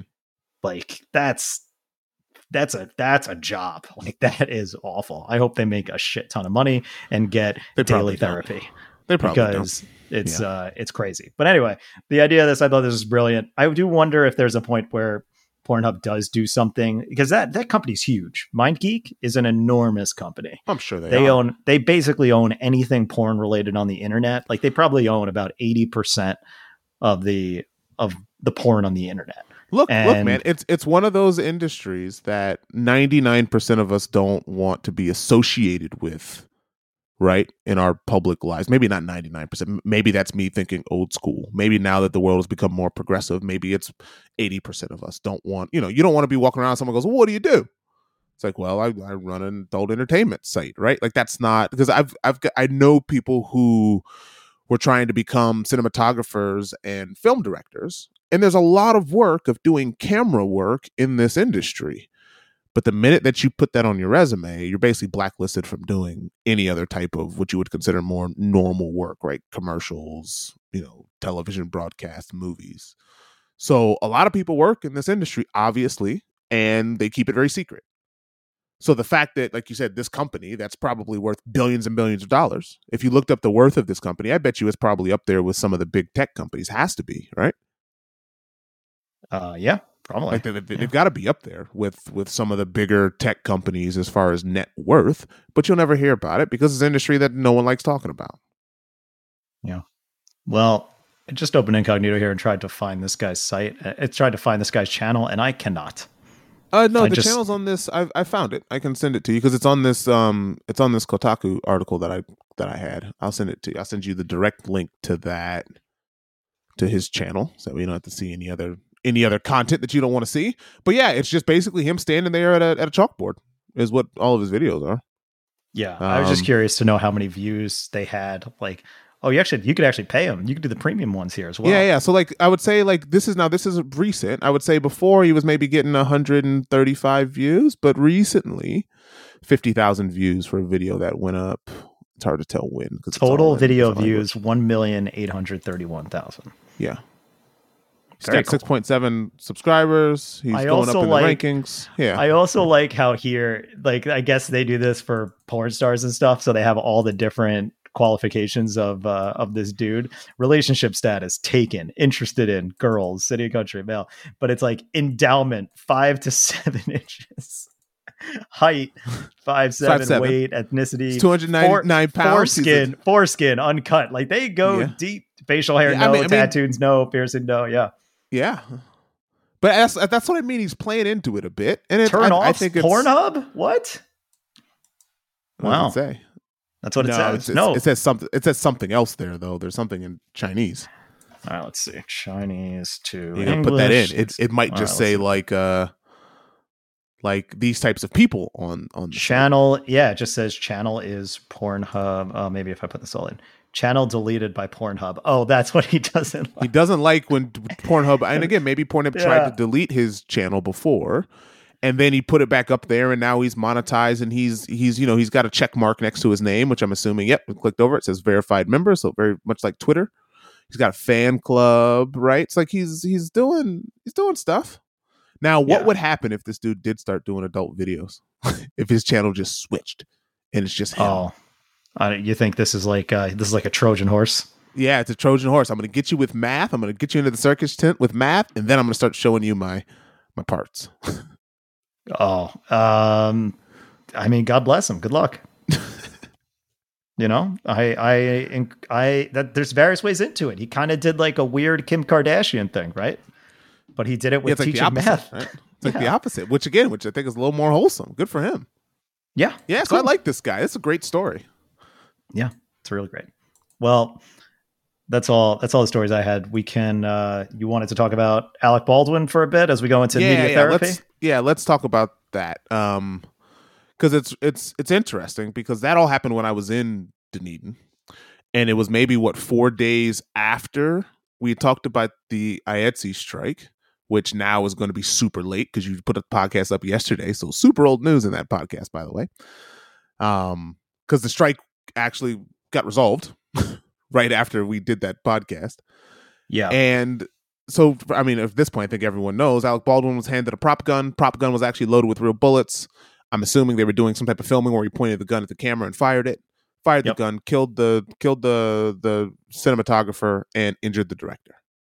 Mhm. And so now there's all of this inquiry into, well, how did this happen? You know, why are we using real guns on set? Was the gun loaded? Was it supposed to be loaded? And now they're looking into people not doing the right thing, right? So it's like, oh, well, they were supposed to do this or they were you know you're supposed to you know make sure that the gun is unloaded and that you're using blanks and this much gunpowder and let's talk about the armor or the assistant the assistant director who was fired before for being unsafe on set um the funny the reason why i want to talk about this is because it's real interesting how all of a sudden everyone's like well you should just do all this stuff in cg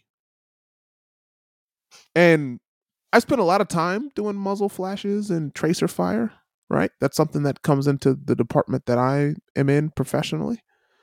We do quite a bit of work of actually just replacing gunfire, like on on the Apes movies, right? All those guns, obviously, you don't have CG, you don't have CG monkeys firing real guns, right? It's all CG. It's all no, wait, wait, wait, wait, wait, wait, wait, wait. What? Every all the all the gunfire in the Apes movies, for the most part, is all done digitally. You didn't give those monkeys the guns? No, we didn't give the monkeys the guns because this would happen, right? Oh, yeah. You know, that's probably a good call.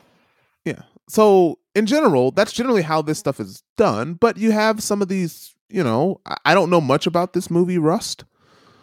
I don't know much of whether or not again, I'm like a assuming it's a Western. Movie, obviously. Yep, it's a Western. hmm And you know, like the need to use live firearms is kind of non-existent at this point. Sure, it helps with the acting, right? Like you know, if you had a real life Thanos, it would be much better to actually act with him there.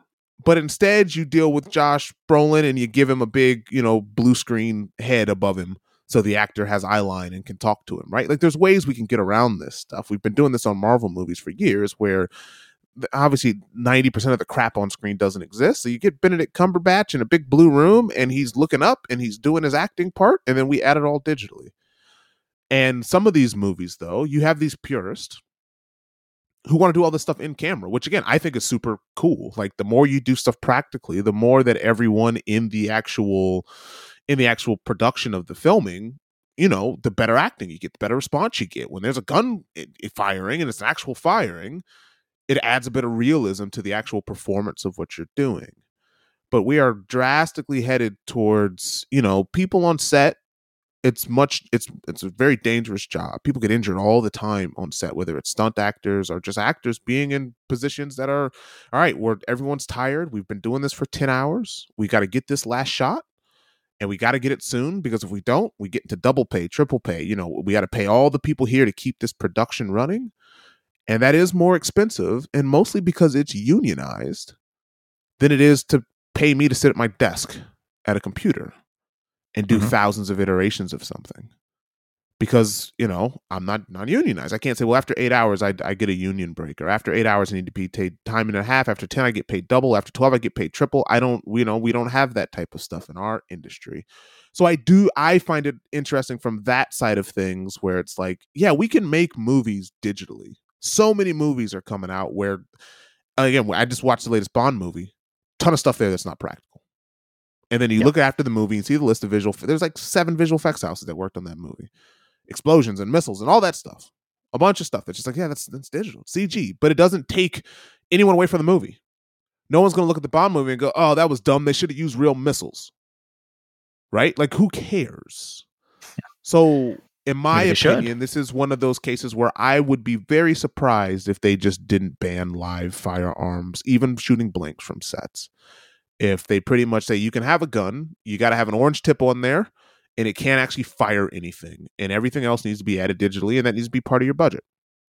Because there's no real reason to have a live firearm on a set anymore. It's just not necessary. There's more gunfire that's replaced digitally than any of you realize.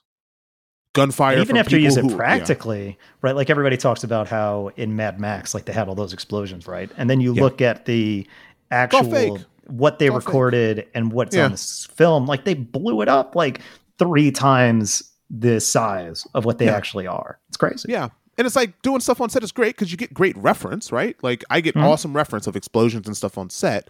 That's very expensive to blow something up practically. You got to get demolitions experts and fire safety crew, and you got to pay a ton of. You probably have to get fifty people on your crew the day that you want to blow stuff up, and half of them just being honest, are standing around just making sure that, well, I'm just in charge of this one little thing to make sure that it goes off right. And all it takes is for one person to make a mistake for something like this to happen versus doing it digitally. Sure, I'd love to get paid more, but at the same time, I every time I run an explosion simulation, I'm not fear that I'm going to blow up in my house. It's all digital. It's all fake. So I just think we're headed towards people one, people realizing, you know, we don't have to do this stuff practically and two the industry kind of being forced of saying like if you have better ways of doing this digitally do it digitally and pay those people correctly.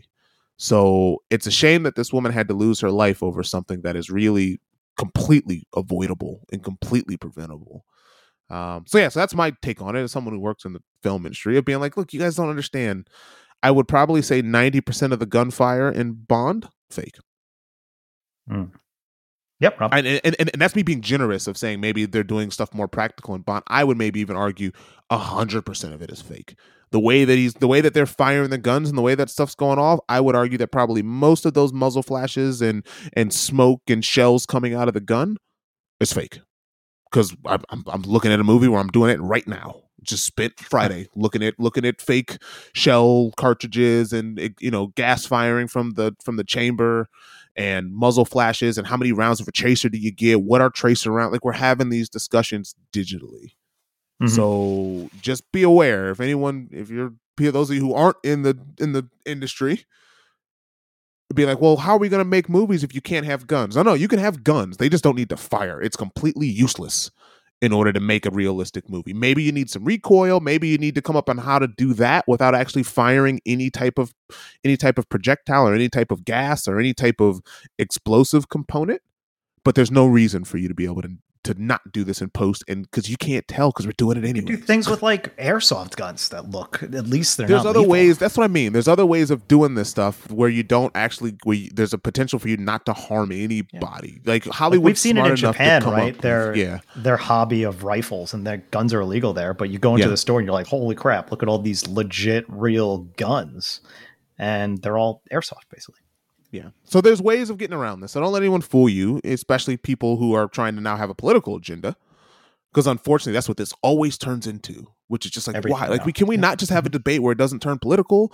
Of we shouldn't, we don't need to have guns on sets that can actually fire live projectiles, even if it's only got ten percent of the of the powder in there. It doesn't matter. You don't need it. It's just unnecessary. I, they, I, I yeah. thought the political side goes towards, and I don't know much about it, right? I kind of hear it and I'm like, whatever. Um, it's sad. The whole situation is, then that's the biggest problem.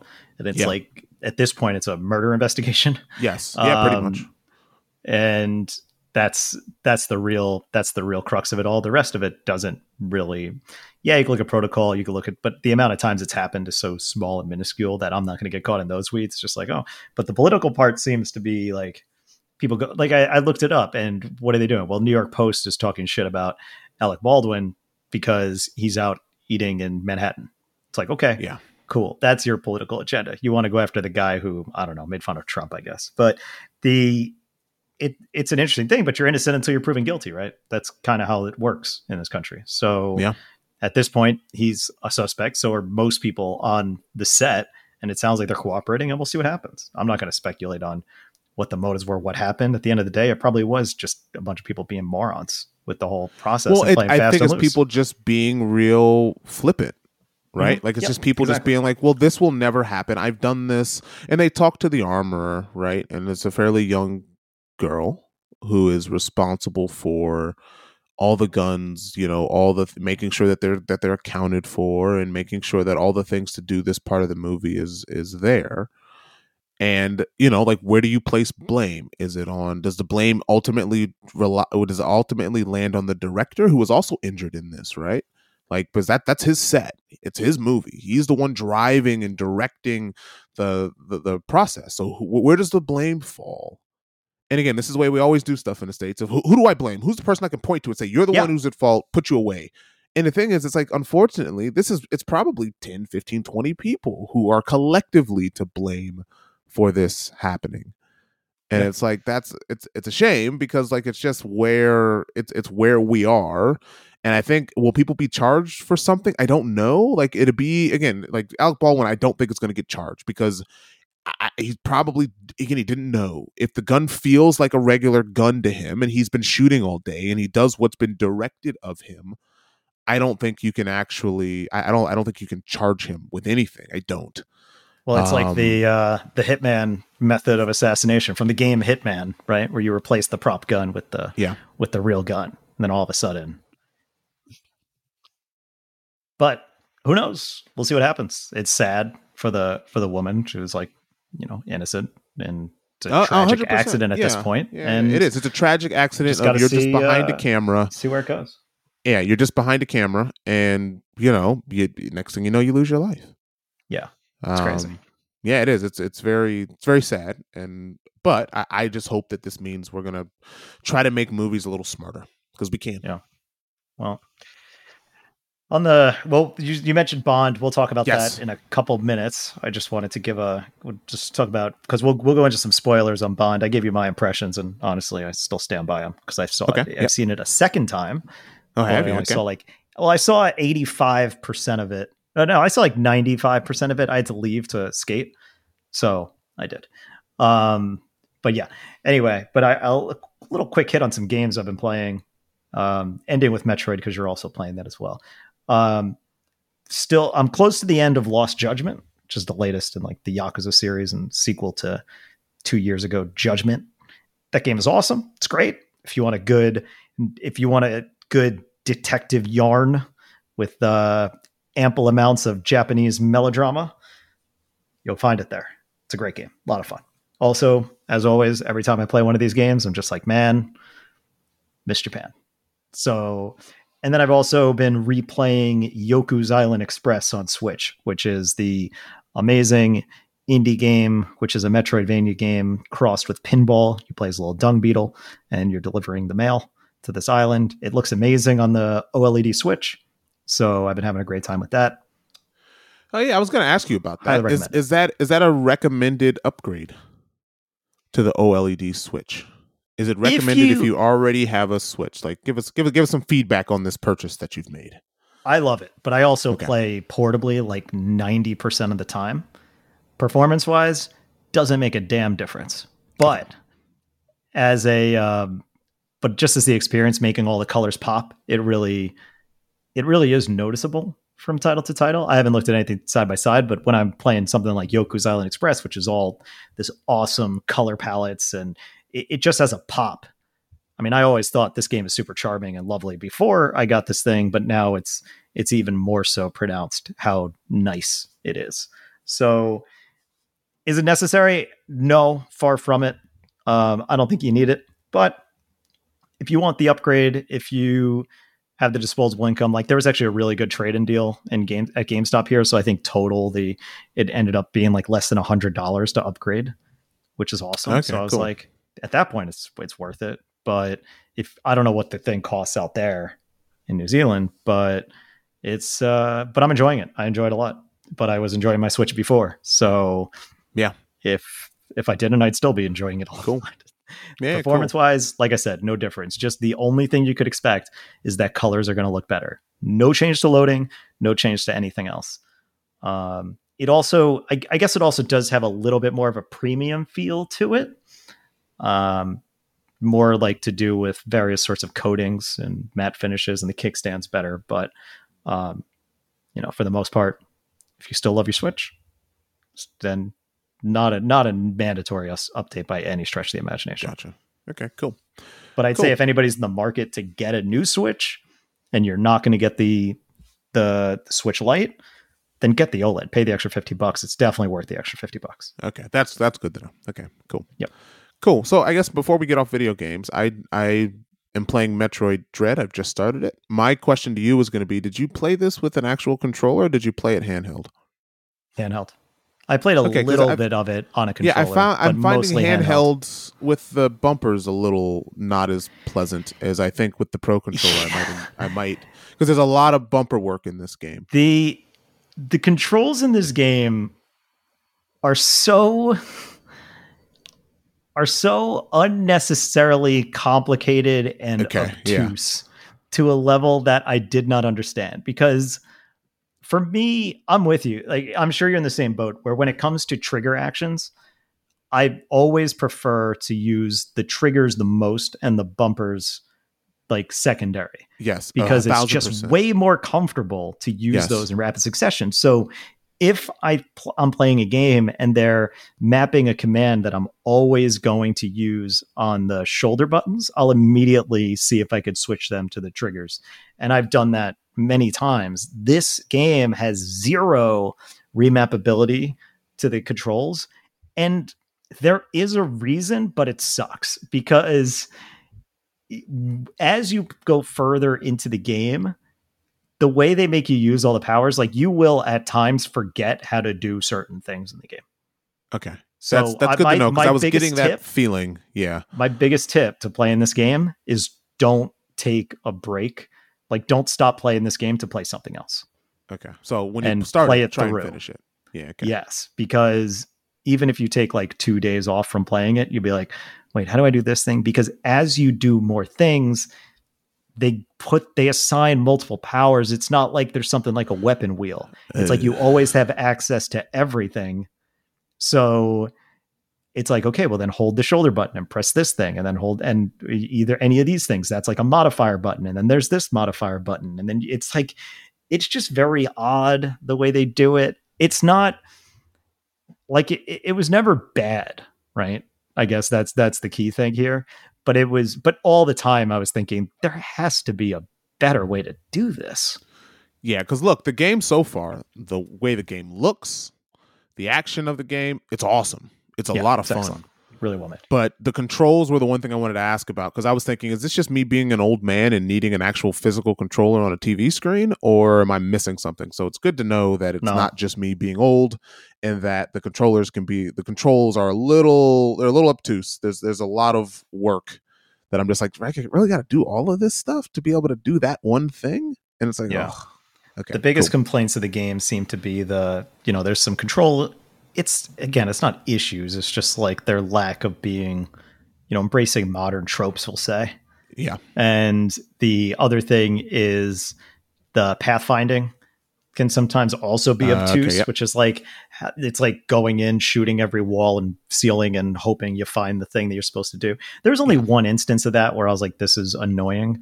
And then once i did that i was like okay fine. Um, but actually the, that solution to that was given away to me on twitter before i even realized. The guy's like how am i supposed to know what to do how am i supposed to know what to do in this specific room like this is ridiculous and then i was like oh okay clearly i know what to do here because you're telling me there's a solution here and i just need to figure it out which yeah. i did and then afterwards it was uh, it was all fine but yeah that- it's like if you're not used to a metroid game where they're not going to say this is the location of the map you have to go to, like they do Right, in yeah. 99% of other games Other today. games, yeah. Then you just have to get used to it. But I will say they do a really good job of funneling you without saying it, at least for me, because there was a point in the game where I thought, I go through this part of the level and everything. This is not really a spoiler, but I go through part of the level and everything's frozen, right? But I don't have the capability to really stay in a frozen area. And they're like, yeah, you. And then they said, well, you could go back to the frozen thing now because it's all melted. And I'm like, okay, well, I'll map, I'll pin the map there to come back. But first, I'm going to go through this door. And then I went to the door, and that was like moving me on the main path. So I never even had to go back to that area because it did a pretty good job of being like, no, you could actually keep going forward here. Right, But okay. if you did go back, then you would probably struggle to remember that you had to go in the other direction. So there, there's a little weirdness there, but at the same time, I do commend the game because without telling you how to move forward, you were always progressing.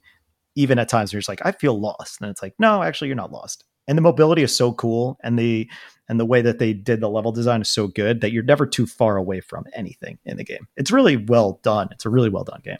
Yeah, and again, it, it, design and stuff looks awesome. So yeah, I'll I'll have an update because this is the game I'm going to try and play through in the next It's couple. not long. The whole thing Yeah, you okay, finish in way less than ten hours. It took me about uh, like seven and a half hours, I think. Like less than eight hours. It's not very long, which is perfect. I like that. That's Okay, a cool. positive, not a negative to me. Yeah, that's that's a pos- I mean, it, it's a sixty dollar game, but whatever. Like if it's short and I get out and I have a good time, I don't really care what I pay for it. It's Yeah. fine. Production values are good. Yeah, cool. Well, enjoy it. Yeah, cool. All right. All right. So, So, about Bond, we're gonna spoil Bond. So if you haven't seen it, and again, we've given it a couple of months now, right? This movie came out or a month ago. no, it's about a month now. One month. Okay, so it's been out for a month. Go so see we are it. going to spoil this. So, yeah, my general recommendation before you turn this off is, yeah, go see it. I enjoyed it. Um, there's a few things I didn't enjoy, but for the most part, I this to me is sort of it's a nice it's a nice way to wrap up his tenure as Bond. Let's just put it that way. It's a nice way. It's not perfect.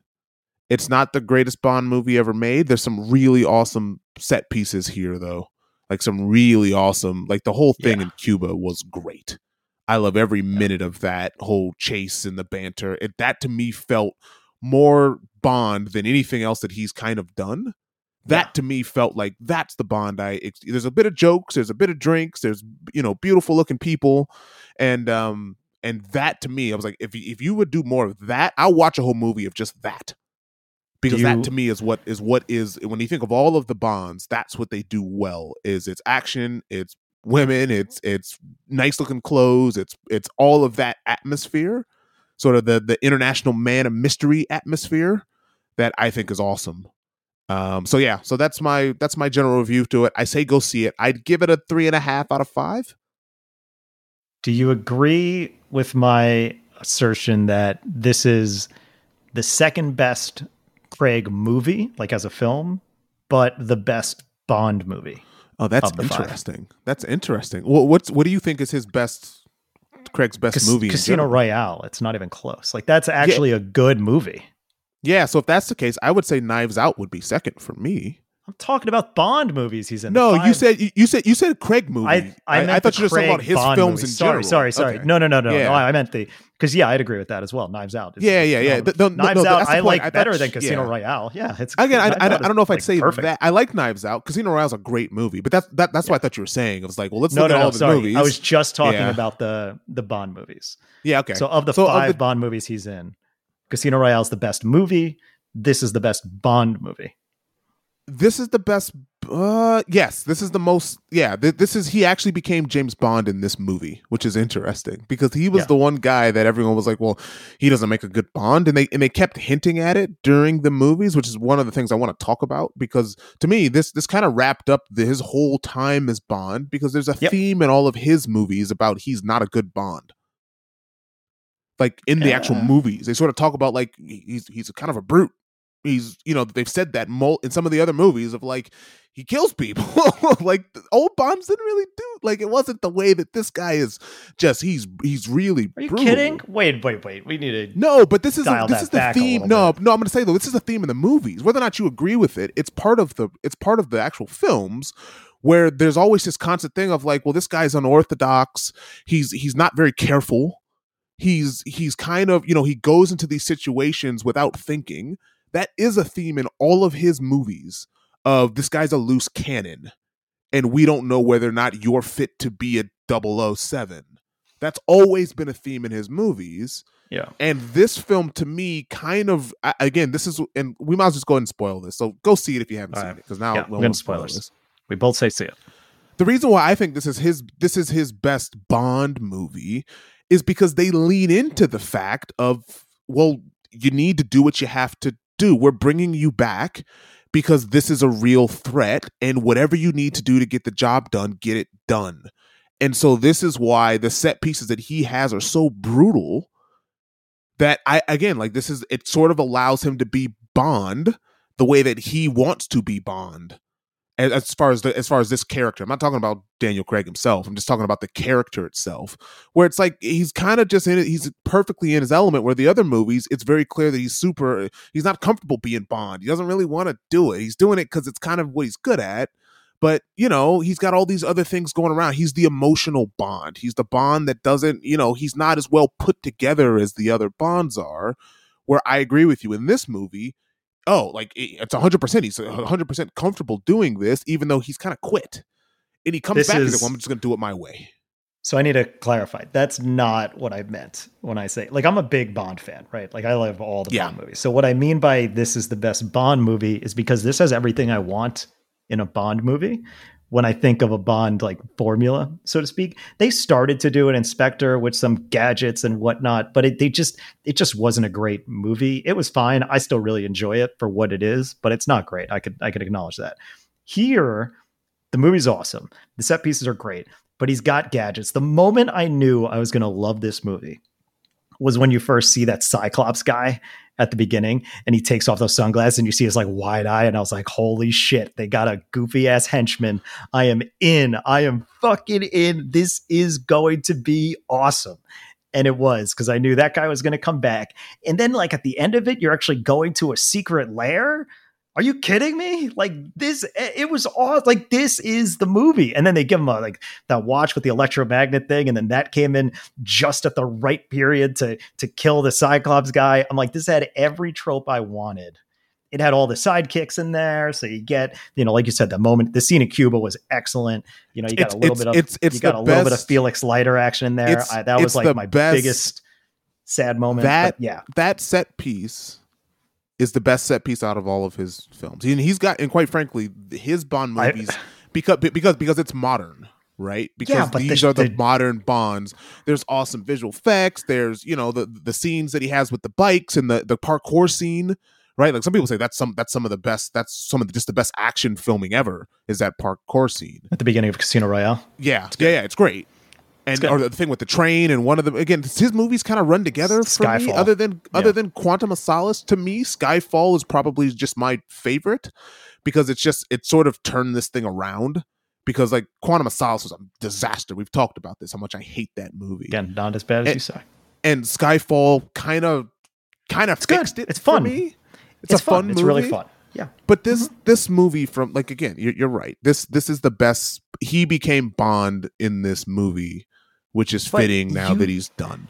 you talk about the Cuba scene being like the best. It's awesome, but that's actually not even my favorite. That's not that's like my third favorite sequence in the movie because the first my first favorite is in the is that scene in the woods because it was so unlike anything we've seen in a Bond. Oh yeah, before. again, like and I thought it was great. And then yeah, and then that staircase scene at the end, which I was pissed I had to leave early because I missed it. Because I was like, this is so cool and so well shot. I just had like this shit eating grin on my face the entire time.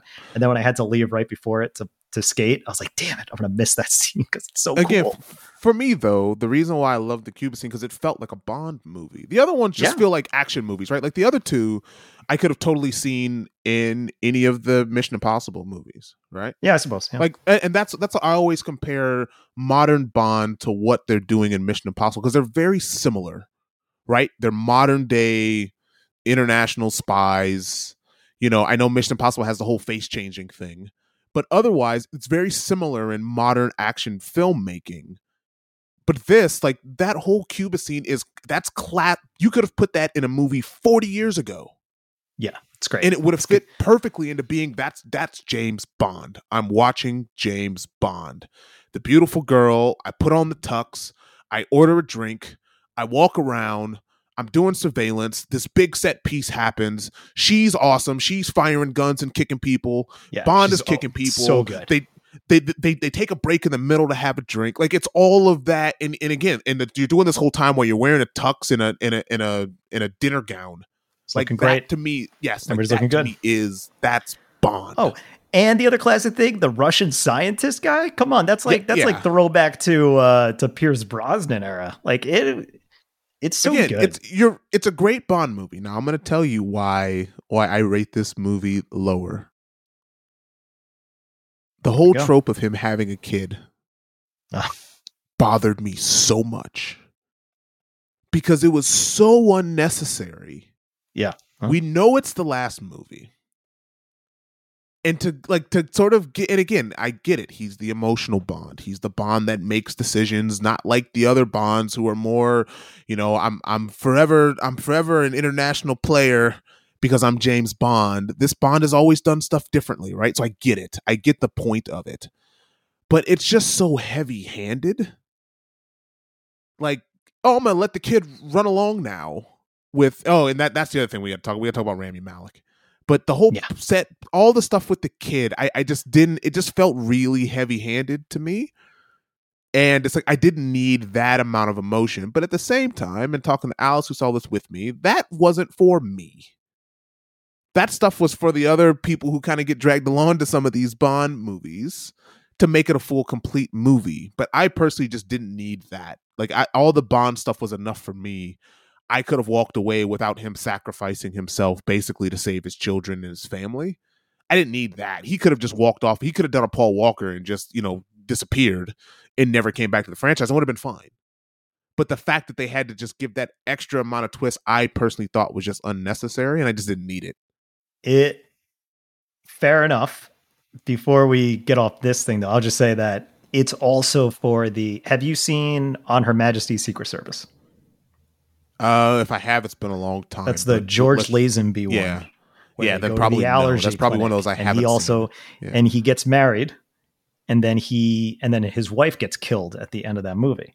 There was a lot of homages to that movie, and they kind of did a reversal of it. So at the beginning, I believe they're in the car from that movie, and at the end in the credits, they're playing the song from that movie all the time in the world. So when he says we have all the time in the world, that's what he says to his wife at the end of On Her Majesty's Secret Service. Um, it and I believe it's like right after or right before she dies, but that's kind of a means of it was a means of like raising the stakes at the end there. So it's like, oh my God, like kind of because if you've seen the classic movie, you're like, yeah, one of these two is probably gonna die.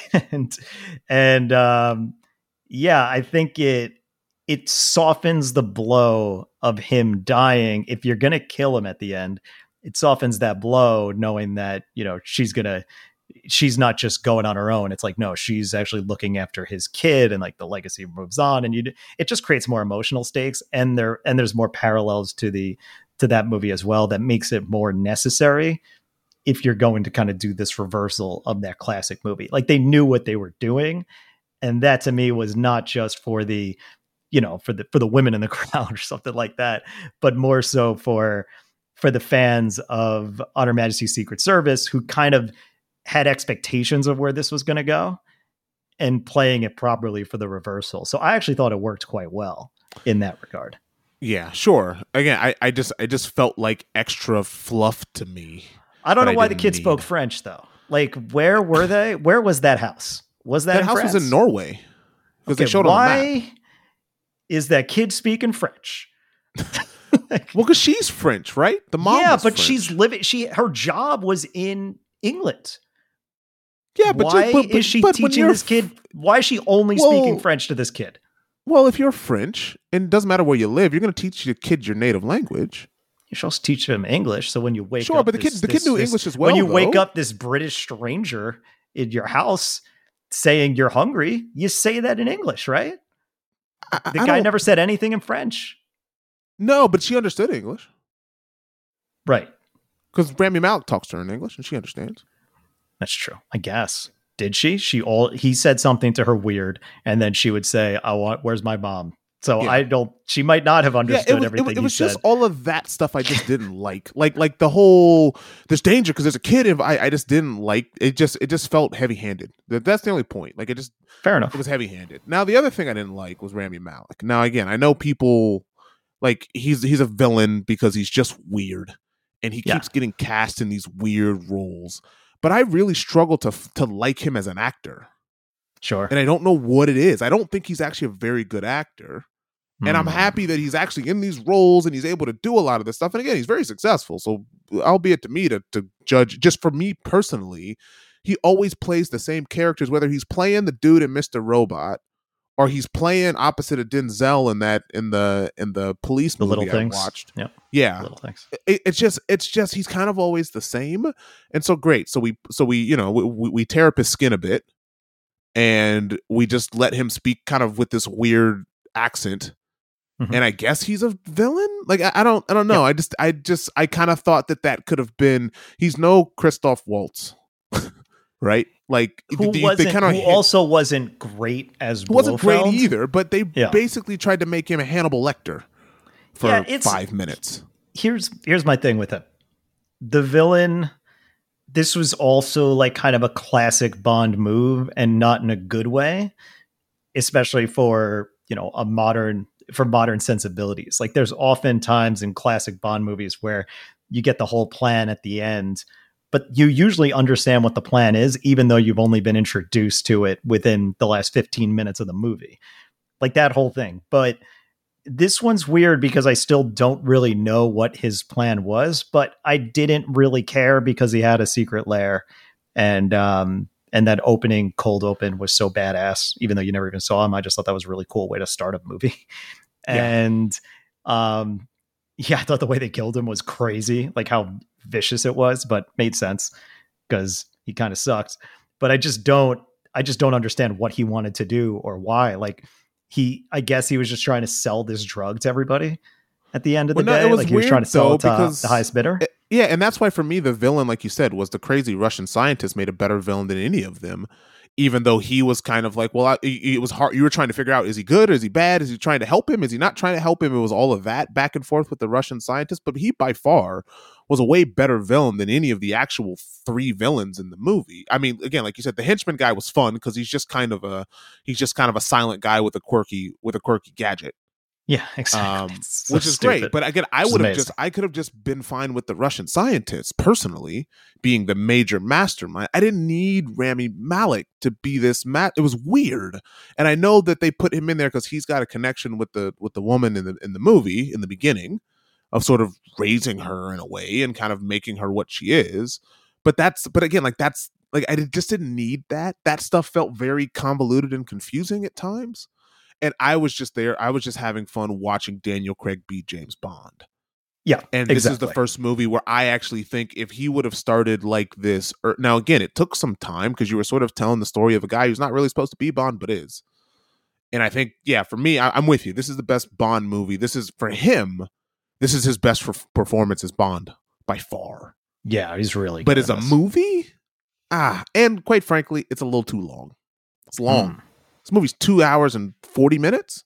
loved it. All of it. It's a long great. movie, Great movie. very long. It's perfect. Um, Don't so- change a damn thing. I need the director's thing- cut. I bet I bet in the director's cut where they had another hour, like give me the Peter Jackson version, and I bet they explain what what the point of Rami Malek is. But even without it, didn't really need it. It's like cool, evil guy got a lair, great, perfect. That's all I need. Now, what we haven't talked about was the new 007. Oh yeah, she's great. What do you think's going to happen? Because yeah, I thought she was great. I thought she played the role great. I thought she fit in nicely. Does she fit as the next? Again, like what are we doing with James Bond? Do you think Nothing. we're going to just make is James Bond dead and we're just going to make No, no, no, no, no, no. no. 007 Well, movies? Well, are we just of to get all, another? Are we going to get another guy and just make another guy James Bond? you're going to get another guy because at the end of the movie, it's funny because when I went in, if if you haven't watched the movie yet and you're still listening to this, well, one, you should see it, but two, like I think we said it at the already where they kill James Bond. But at the end of the credits, it says James Bond will return because they Sure. end all the movies like that. So that, yes. the woman at the concession stand the second time I went, she's like, I said, yeah, I already saw it, so whatever. She's like, you know, he's coming back, right? I was like, no, he's he's not.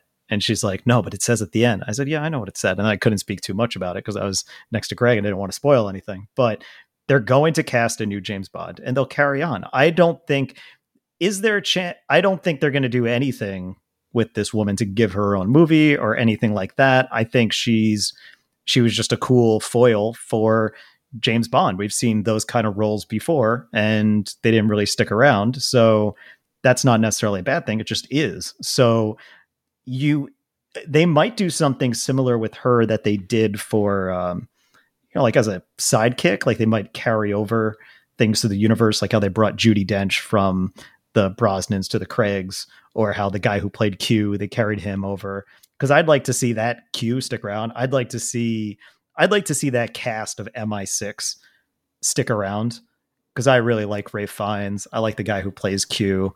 Um, and I, oh man, what's her name? The one who plays Moneypenny. She's awesome too. Like, give me, give me that whole, give me that whole gallery, gallery of people again, and just put a new, put a new Bond in there. Like you just hit the reset button, like back in the day. And for modern audiences, they might be confused because we're obsessed with continuity and universe building. Yeah. But as a Bond fan, it's like, I don't give a shit. Like, just give me another Bond movie and give me some wacky ass shit. Well, I guess That's the problem that for. I have that. though is that there's a couple of characters I would love to see a like like you know like you you don't need the continuity for a lot of this stuff. So you're going to have to completely reboot the franchise, but like Mhm. Ana de Armas, the Cuban woman and Yeah. the the woman who played um who played 007. Yeah. Like I would I like I, I think seeing those types of characters in these like I, I think just writing off Lashana Lynch as just a one off this movie. Now understand she's gonna be in all this Captain Marvel stuff because she was in Captain Marvel. So she her career is going to continue to rise because she's going to be in more Marvel stuff. So I'm not worried about her career wise. She'll be just fine. Yeah. But I do wonder like who who is that then? Who do you think the next James Bond is going to be? Like not necessarily the name, but do you think that they're going to just try to find uh, another up and coming male star in his 40s? Or do you think they're going to try and do something different? No, I think they'll find a guy in his 30s. It'll be a lesser known guy, be kind of like a um a B like a not a B actor, but someone who's kind of on the rise. Because that's what Similar Daniel to Craig Craig was. was. He was in yeah, a couple exactly. of no one really knew who like, he was. Yeah. But I think I don't think it, it would be out of the ordinary if you had a um if you had a black guy become uh James Bond for a while. yeah. there's a guy who's the guy what did because my it's funny because i was talking on speakerphone i was talking about the the bond movies and uh my grandmother was said because my mom's like oh they said the guy from bridgerton is going to be this guy uh Reg, reggie reggie jean Regé-Jean Page. Yeah. Reggie- Regé-Jean Page. and yeah. and my grandma was in the car as well and she was like oh oh if they hire him oh i'll see the movie i'll see the movie i'll see him in anything like she was losing Yeah, her I'm- mind when It's So, funny. like, as soon as you said that, I popped up this Esquire page that has who Yeah. they think will be the next Bond. He's number one. Yeah, so like I see this dude and I'm like, yeah, I could totally see this guy as James Bond. Are you kidding me? Yeah, he's Hell a great yeah. looking guy. Yeah, and he looks great in a too. suit. That's all you need Yeah. to do. I mean, honestly, and that, that's what I told Alice. I said, "Look, the best thing about Daniel Craig is he looks he looks great in a suit. Looks That whole a movie, I'm like, yeah, he looks he's built for wearing t- tux a suit. He's just put together well. And he's not a very big guy, but he's put together well enough that when he puts on a suit, you're just like, all right, that's the suit that you'd want to buy, and you hope you look that good. yeah, yeah. It's um, yeah. I, I- could see him doing it. There's a few other people, like people mentioned Tom Hiddleston. I, I just think you need to have a Yeah, preferably a British I'll, dude. I'll, I'll give you the I'll give you the list real quick of who Yep. Esquire thinks. So Jean Page or Regé-Jean Page is number one. Idris Elba's number two, even though he said that he doesn't want to do it. he can't. He's too old, dude. If you He's- went Idris that's what I Elba, I'd love to see it, but you'd have to do it like the more stuff. You'd have to get super Yes. wacky. Yeah, and it, quite honestly, for me, you do it for maybe a, a, a movie or two, and then you move on. Yeah. Um. Now the next one is interesting because I actually don't agree with this. Tom Hardy. I think Tom Hardy's too big of a star. Yeah, he's never really had any sort of breakout. He's also kind of old. He's eh, not old, but he's 44. So I'm not, th- and I'm thinking you want to do a series. You don't just want to have you know you don't want to do like a um, Dalton where you have two and then you're moving But on. again, to me, Tom Hardy's too, Tom Hardy's too big of a star, though. Like even if Yeah. he's like he's he's it's. I mean, Bane. He's Venom, done a lot of these TV of shows, these one-off, these one-off TV shows. Even Venom, even though you said that Carnage movie is terrible, and I haven't seen it, but like even, even that, right? Like he's he's he's already headlining movies himself in a way that Daniel Craig struggled to with like Cowboys and Aliens and some of those other things that he was doing. So yeah, Tom Hardy to me is no. He's just too big of a star, and he'll no, yeah, they wouldn't do it. yeah. Richard Madden is an interesting choice He'd be good. because he's the dude from Game of Thrones who's now going to be in the Eternals movie. Well, let's see, thirty-five. Oh yeah, I could totally see this guy pulling This it off. dude could totally be Bond, right? Like he's a good choice. Um, he's he's a big enough star that you know you'd get people from Game of Thrones, you'd get people from now when the Eternal stuff comes out, right? Like there's enough, and he's always been part of an ensemble cast, so he's not a big enough name that you look at him and go, "Oh yeah, that guy's been in a bunch of movies before." You know, like okay, he's been he's been kind of second, third, third made fiddle out, in some made of out with Elton. John in the in Rocket Man. Yeah, so for me, I, I think Richard Madden's a good one. He's a good choice. Yeah, solid. Yeah, Um, and then Lashana Lynch is on there just because it's you know she's already in the movie. Um, I, I just don't think they're ready to No, make a, a, a it. female Bond. Like you Also, can make a doesn't really 007, make and I think sense, that was the interesting thing of like the 007 thing is just a number, but the name James Bond is something different, which I, I like that distinction personally. Like Yep, it means agreed. there's a difference between James Bond and, and the agent numbers, which was cool. Next on this list is Cillian Murphy, which I think is a terrible choice. It's a terrible choice for Bond. Why would you put he's this also on here? forty-five. It could be interesting because it could be different, I suppose. But he he To would be a better you just villain. got the make him a villain. Make him a Yeah, villain. make him a villain. He, exactly. He makes a perfect Bond, Bond villain more he than he Bond looks like a. Bond villain. Like make him a Yeah. Bond villain. Easy. Yeah, he's got real angular face. He just ma- he just looks much better as a Bond villain. Mhm. Um, and the funny thing is, uh, the dude who the dude from Kingsman, I think would have been a good choice, but the Kingsman franchise was kind of a it's kind of a James Bond in its own right. So just you got to leave him be now, um, because that first Kingsman movie is still great. Oh yeah. Um, awesome. Second one not so great, but the first one is awesome. And it's Tar- great Taron Egerton. yeah, that Taron Egerton has his own kind of thing where they kind of took the whole James Bond theme and made it, you know, ramped up and more modern and, and real jokey. Yeah, but he at this point though, he's you know he's turning thirty. He's thirty one. I think he can. um He would. He's about that age where you're looking. I think he could do it, and I think you're far enough removed. You know, it's similar to how you went from what was it? Um, God, Remington for um, for Brosnan. He went from Remington Steele to Bond. Like there's um, there's precedent for it, and then similar to uh, Roger Moore, who went from The Saint to being Bond. So it's not so unusual to make that leap where it's like you've been in something Bond adjacent and Yeah. now you're Bond. And it, it would be cool to see someone who's not a he's a little shorter too, which is cool because I think one of the things i was so good about um about Daniel Craig is that it was so different. It's like give me a different theme to this guy's series so it's not just more of the same.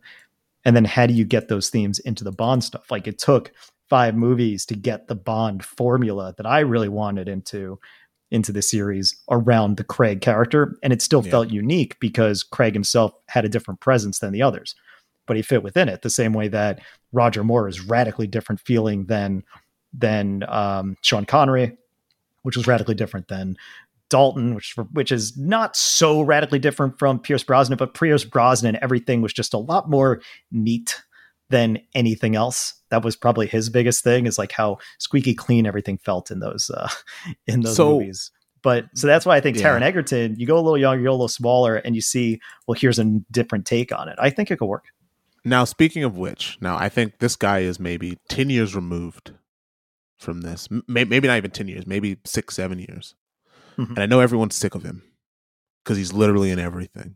Tom Hiddleston. No, Tom Holland. No. Mm-mm. You don't, Don't think Tom, Tom? He's only 25. I know. I'm just, I'm, I'm, t- I'm burnt out on him. Burnt out on him. again for now, Mhm. right? You get one more Spider-Man movie. You get him playing Nathan Drake, which I think that movie's gonna bomb. By the way, Yeah, it's, it's going to be rough. it's gonna be pretty- terrible. Yeah. Give him give him a bit more maturity Let him let him go away for a while. Let him do some some things and kind of you know everyone burns out on him. Let there be another Bond for now. But it, come back to him when he's thirty five. Yeah, come back to him. Sure. Come back to him in ten years. Yep. And I think he'd make a great Bond. Fair enough. Fair enough. Yeah, he needs to go away for a little while, and then uh, which again, I, I think I think we're headed there because you got one. This is the last of the Spider-Man movies, rumored. And I think mm-hmm. after people see this, they're gonna be like, "All right, we get it. We we've told the story of this Spider-Man. Give us another one." No, it's the last. It's the last of the Home series because you had Homecoming, Far From Home, and then No Way Home. So there's going to be more Spider-Man. I, I personally think this is going to be the last of him. I I wouldn't be surprised if he didn't just walk because Spider-Man always, of out of all of the characters, that's the one that we've already had three of them, two of them, yeah. right? This is the so one. So just he and can. The other two go, are going to be in this movie apparently. Yeah, yeah and it's like I'm good. I don't need to do Spider Man. I've done it. I've done three movies. I've kidding? been in all the he loves Infinity doing it. He loves he doing it it. Yeah, now when he's 25. I, I again, I, I think the Uncharted movie is going to go so poorly that I, I think there's just going to be some real soul searching of what he. Again, he's young. He's 25. What You're does he want to do when he's 35? Does he want to step away from this at all and be directed movies, or if someone gave him a chance and said, "Look, in 10 years we're going to make you Bond," Mm-hmm. Do you think that interests him at all? I don't know. It might not. He might not care. Sure. Probably. But I think he'd make a great Bond because he actually gets to be British. Because in everything else, he's got this awful, whatever this New York accent is that he's created. Um, it's just it's just how he talks now, and it's like, no, the dude's super British. Yeah. Yeah. This so, yeah, this movie, so, by the way, Uncharted has gone through like three directors. It's gonna be bad. It's gonna be so bad. Wild. I watched the trailer and I was like, oh god, this movie's gonna suck. it's gonna be yeah. Like even even Mark Wahlberg as Sully is a terrible choice. Yeah, Mark it's an Wahlberg is just going to be Mark Wahlberg. Well, it was originally going to be yeah. David O. Russell who's directing this movie, and he always works with Mark Wahlberg. But don't worry, because now you have Ruben Fleischer, the director of Venom, so everything's going to be fine oh god, this movie's gonna be so bad. It's gonna be so bad. so, so yeah. I look, hope, I, I, I hope you're yeah. wrong. Like I hope we're wrong. I hope it's good. And look, you're right. In right now, if you chose him as to be the next Bond, I'd be like, oh, why are we doing this? But yeah, yeah, you're right. In like ten years, give me an older, more like washed up. Like I need, I yeah. need Tom Holland to go through a Robert Downey Jr. phase and then come back as Bond. wow. Like then I'm in. Well, whatever the equivalent is for him uh, although there there's always rumors because this dude is you know he's he kind of comes from the real performing arts background that yeah. he'll just go into Broadway. Yeah, go that on Broadway. He'll, he'll disappear just, for do, yeah. Do he'll just do Broadway, Broadway shows, and that's what I, for me. That's what I, I, see him as just being like. Let him take the Hugh Jackman turn. Just go sing and dance and do some of that stuff because that stuff I think he really enjoys and then come back and be Bond. He's apparently part of the reason why the Spider-Man deal with Marvel was saved. So he wants to play this character. I don't know where you're getting yeah. your information that he doesn't. No, that's what I mean. Anymore. He wants to play this character n- now. Yeah, but in ten years, you might be right. Yeah, who knows? And so, I mean, like it's one of those roles that it's just you can kind of cycle through. It's the story we've retold like twenty times. Yeah. Like, do you want to be Spider Man when you're 35?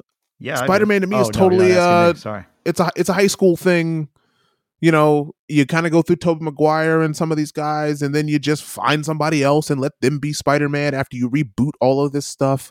And again, to me, he's just going to end up, I think he's going to end up taking more of a role, kind of the way Robert Downey Jr. did. He's done making his own movies. He shows up in, in a lot of the other stuff as a, as a main character. But for him to sort of need to take that two hours and 15, 30 minutes himself and carry the whole thing, I, I just don't see the it's not necessary. Look at all the other Marvel products that they're starting to produce. He mm-hmm. can move on to bigger and better things. I mean, there's not much bigger and better than Marvel at this point. If you're just talking from at like this point, box office notoriety. I'm just but, saying. But but remember now, control, right? Like I believe he's he's sure. a producer on Uncharted. These guys all want to start. They all some of them want to become directors. Some of them want to become producers. Some of them want to go on to Broadway and take shows and do what they love. Like everyone's a little different. But just kind of expecting Marvel to cut you a paycheck, like it runs out for everybody. The longest the longest running person in, in all of this stuff is going to be Hemsworth. Yeah. Everyone else is kind of gone. Robert Downey Jr., I'm good. Chris Evans, I'm good. Um, Scarlett Johansson, good. Chadwick Boseman, unfortunately, just as he started, passed away. Like just some of your old mainstays of some of this stuff are going to start to drift away because Marvel Oh, is still yeah. Marvel. And Tom Holland to me is one of those people that he eventually he'll feel that. He's only 25 now, so it's fun. But wait till you get to late 20s and see if you still want to be Spider-Man. Guess we'll find out.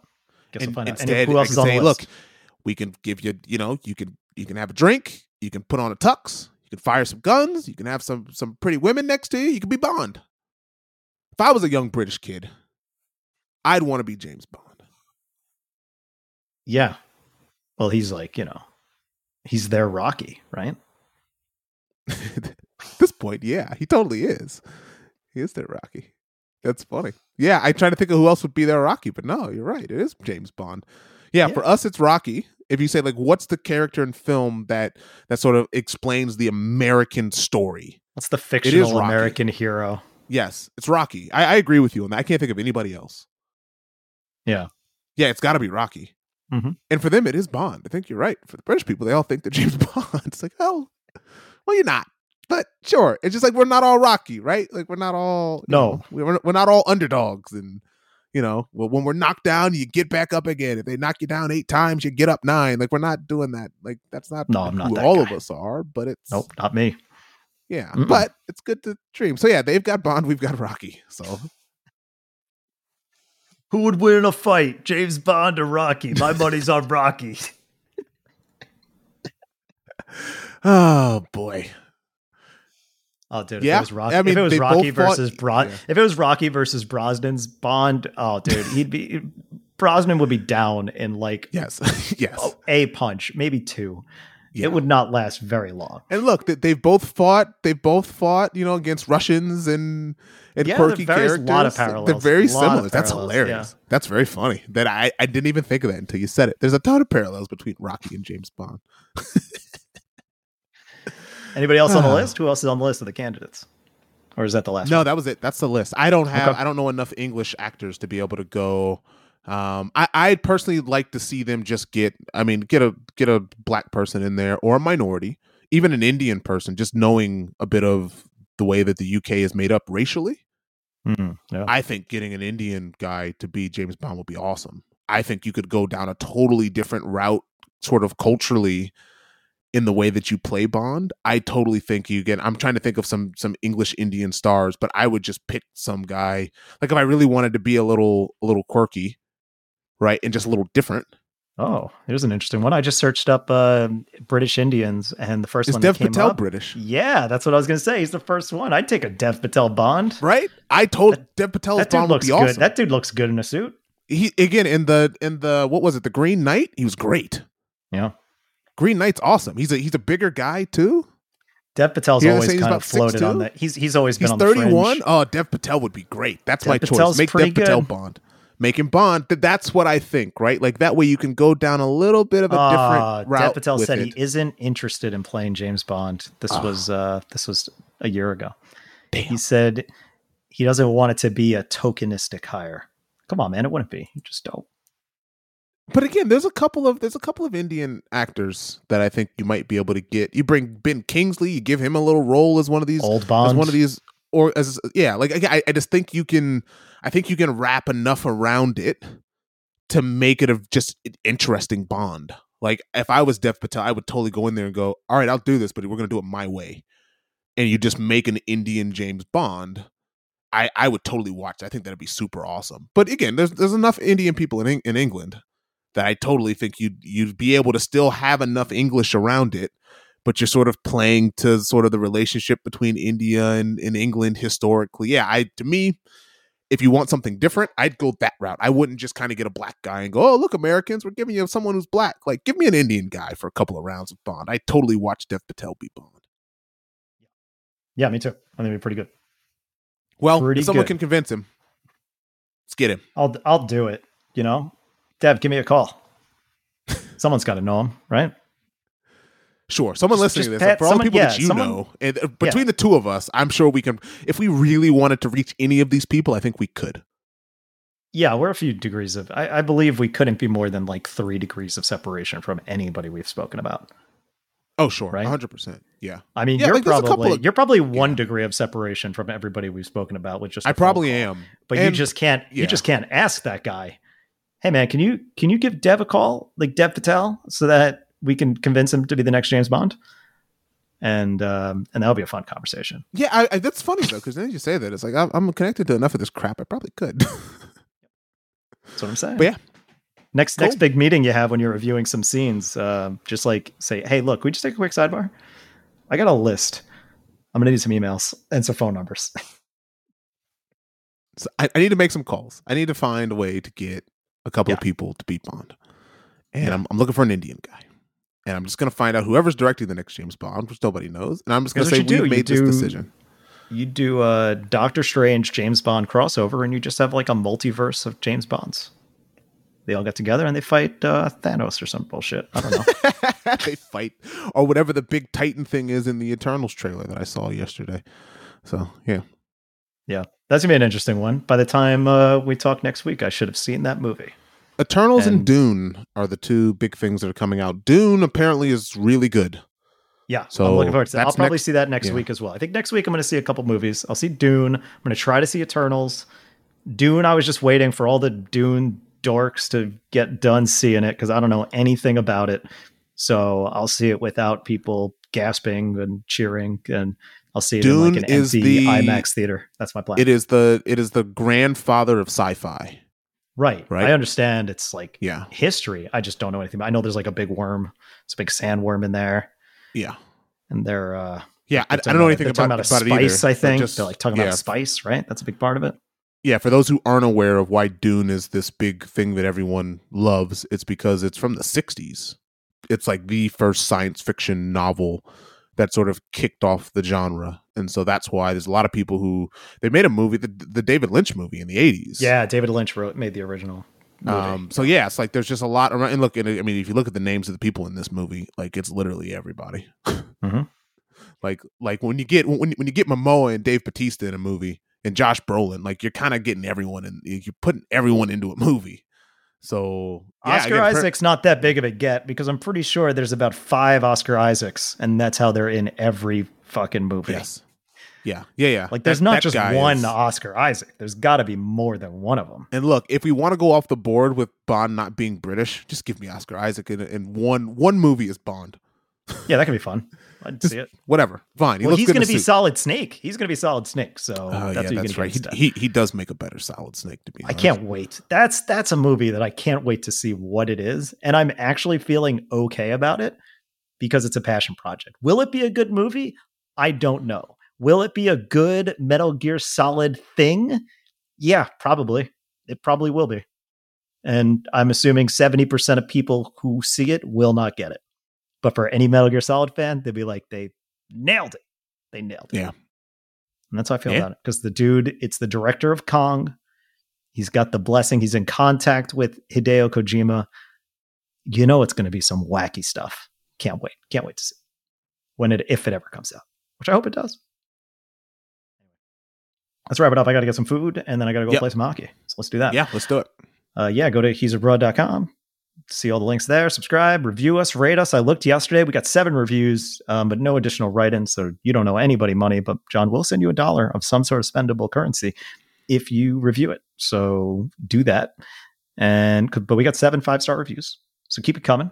Let's get to 10. Just let's get to 10. Is it that hard? It's not that hard. Open up your little uh, podcast app there on your iPhone, if that's what you're listening to this on, and uh, write that review it'll it helps us i think and that's it. Till next time. This podcast is over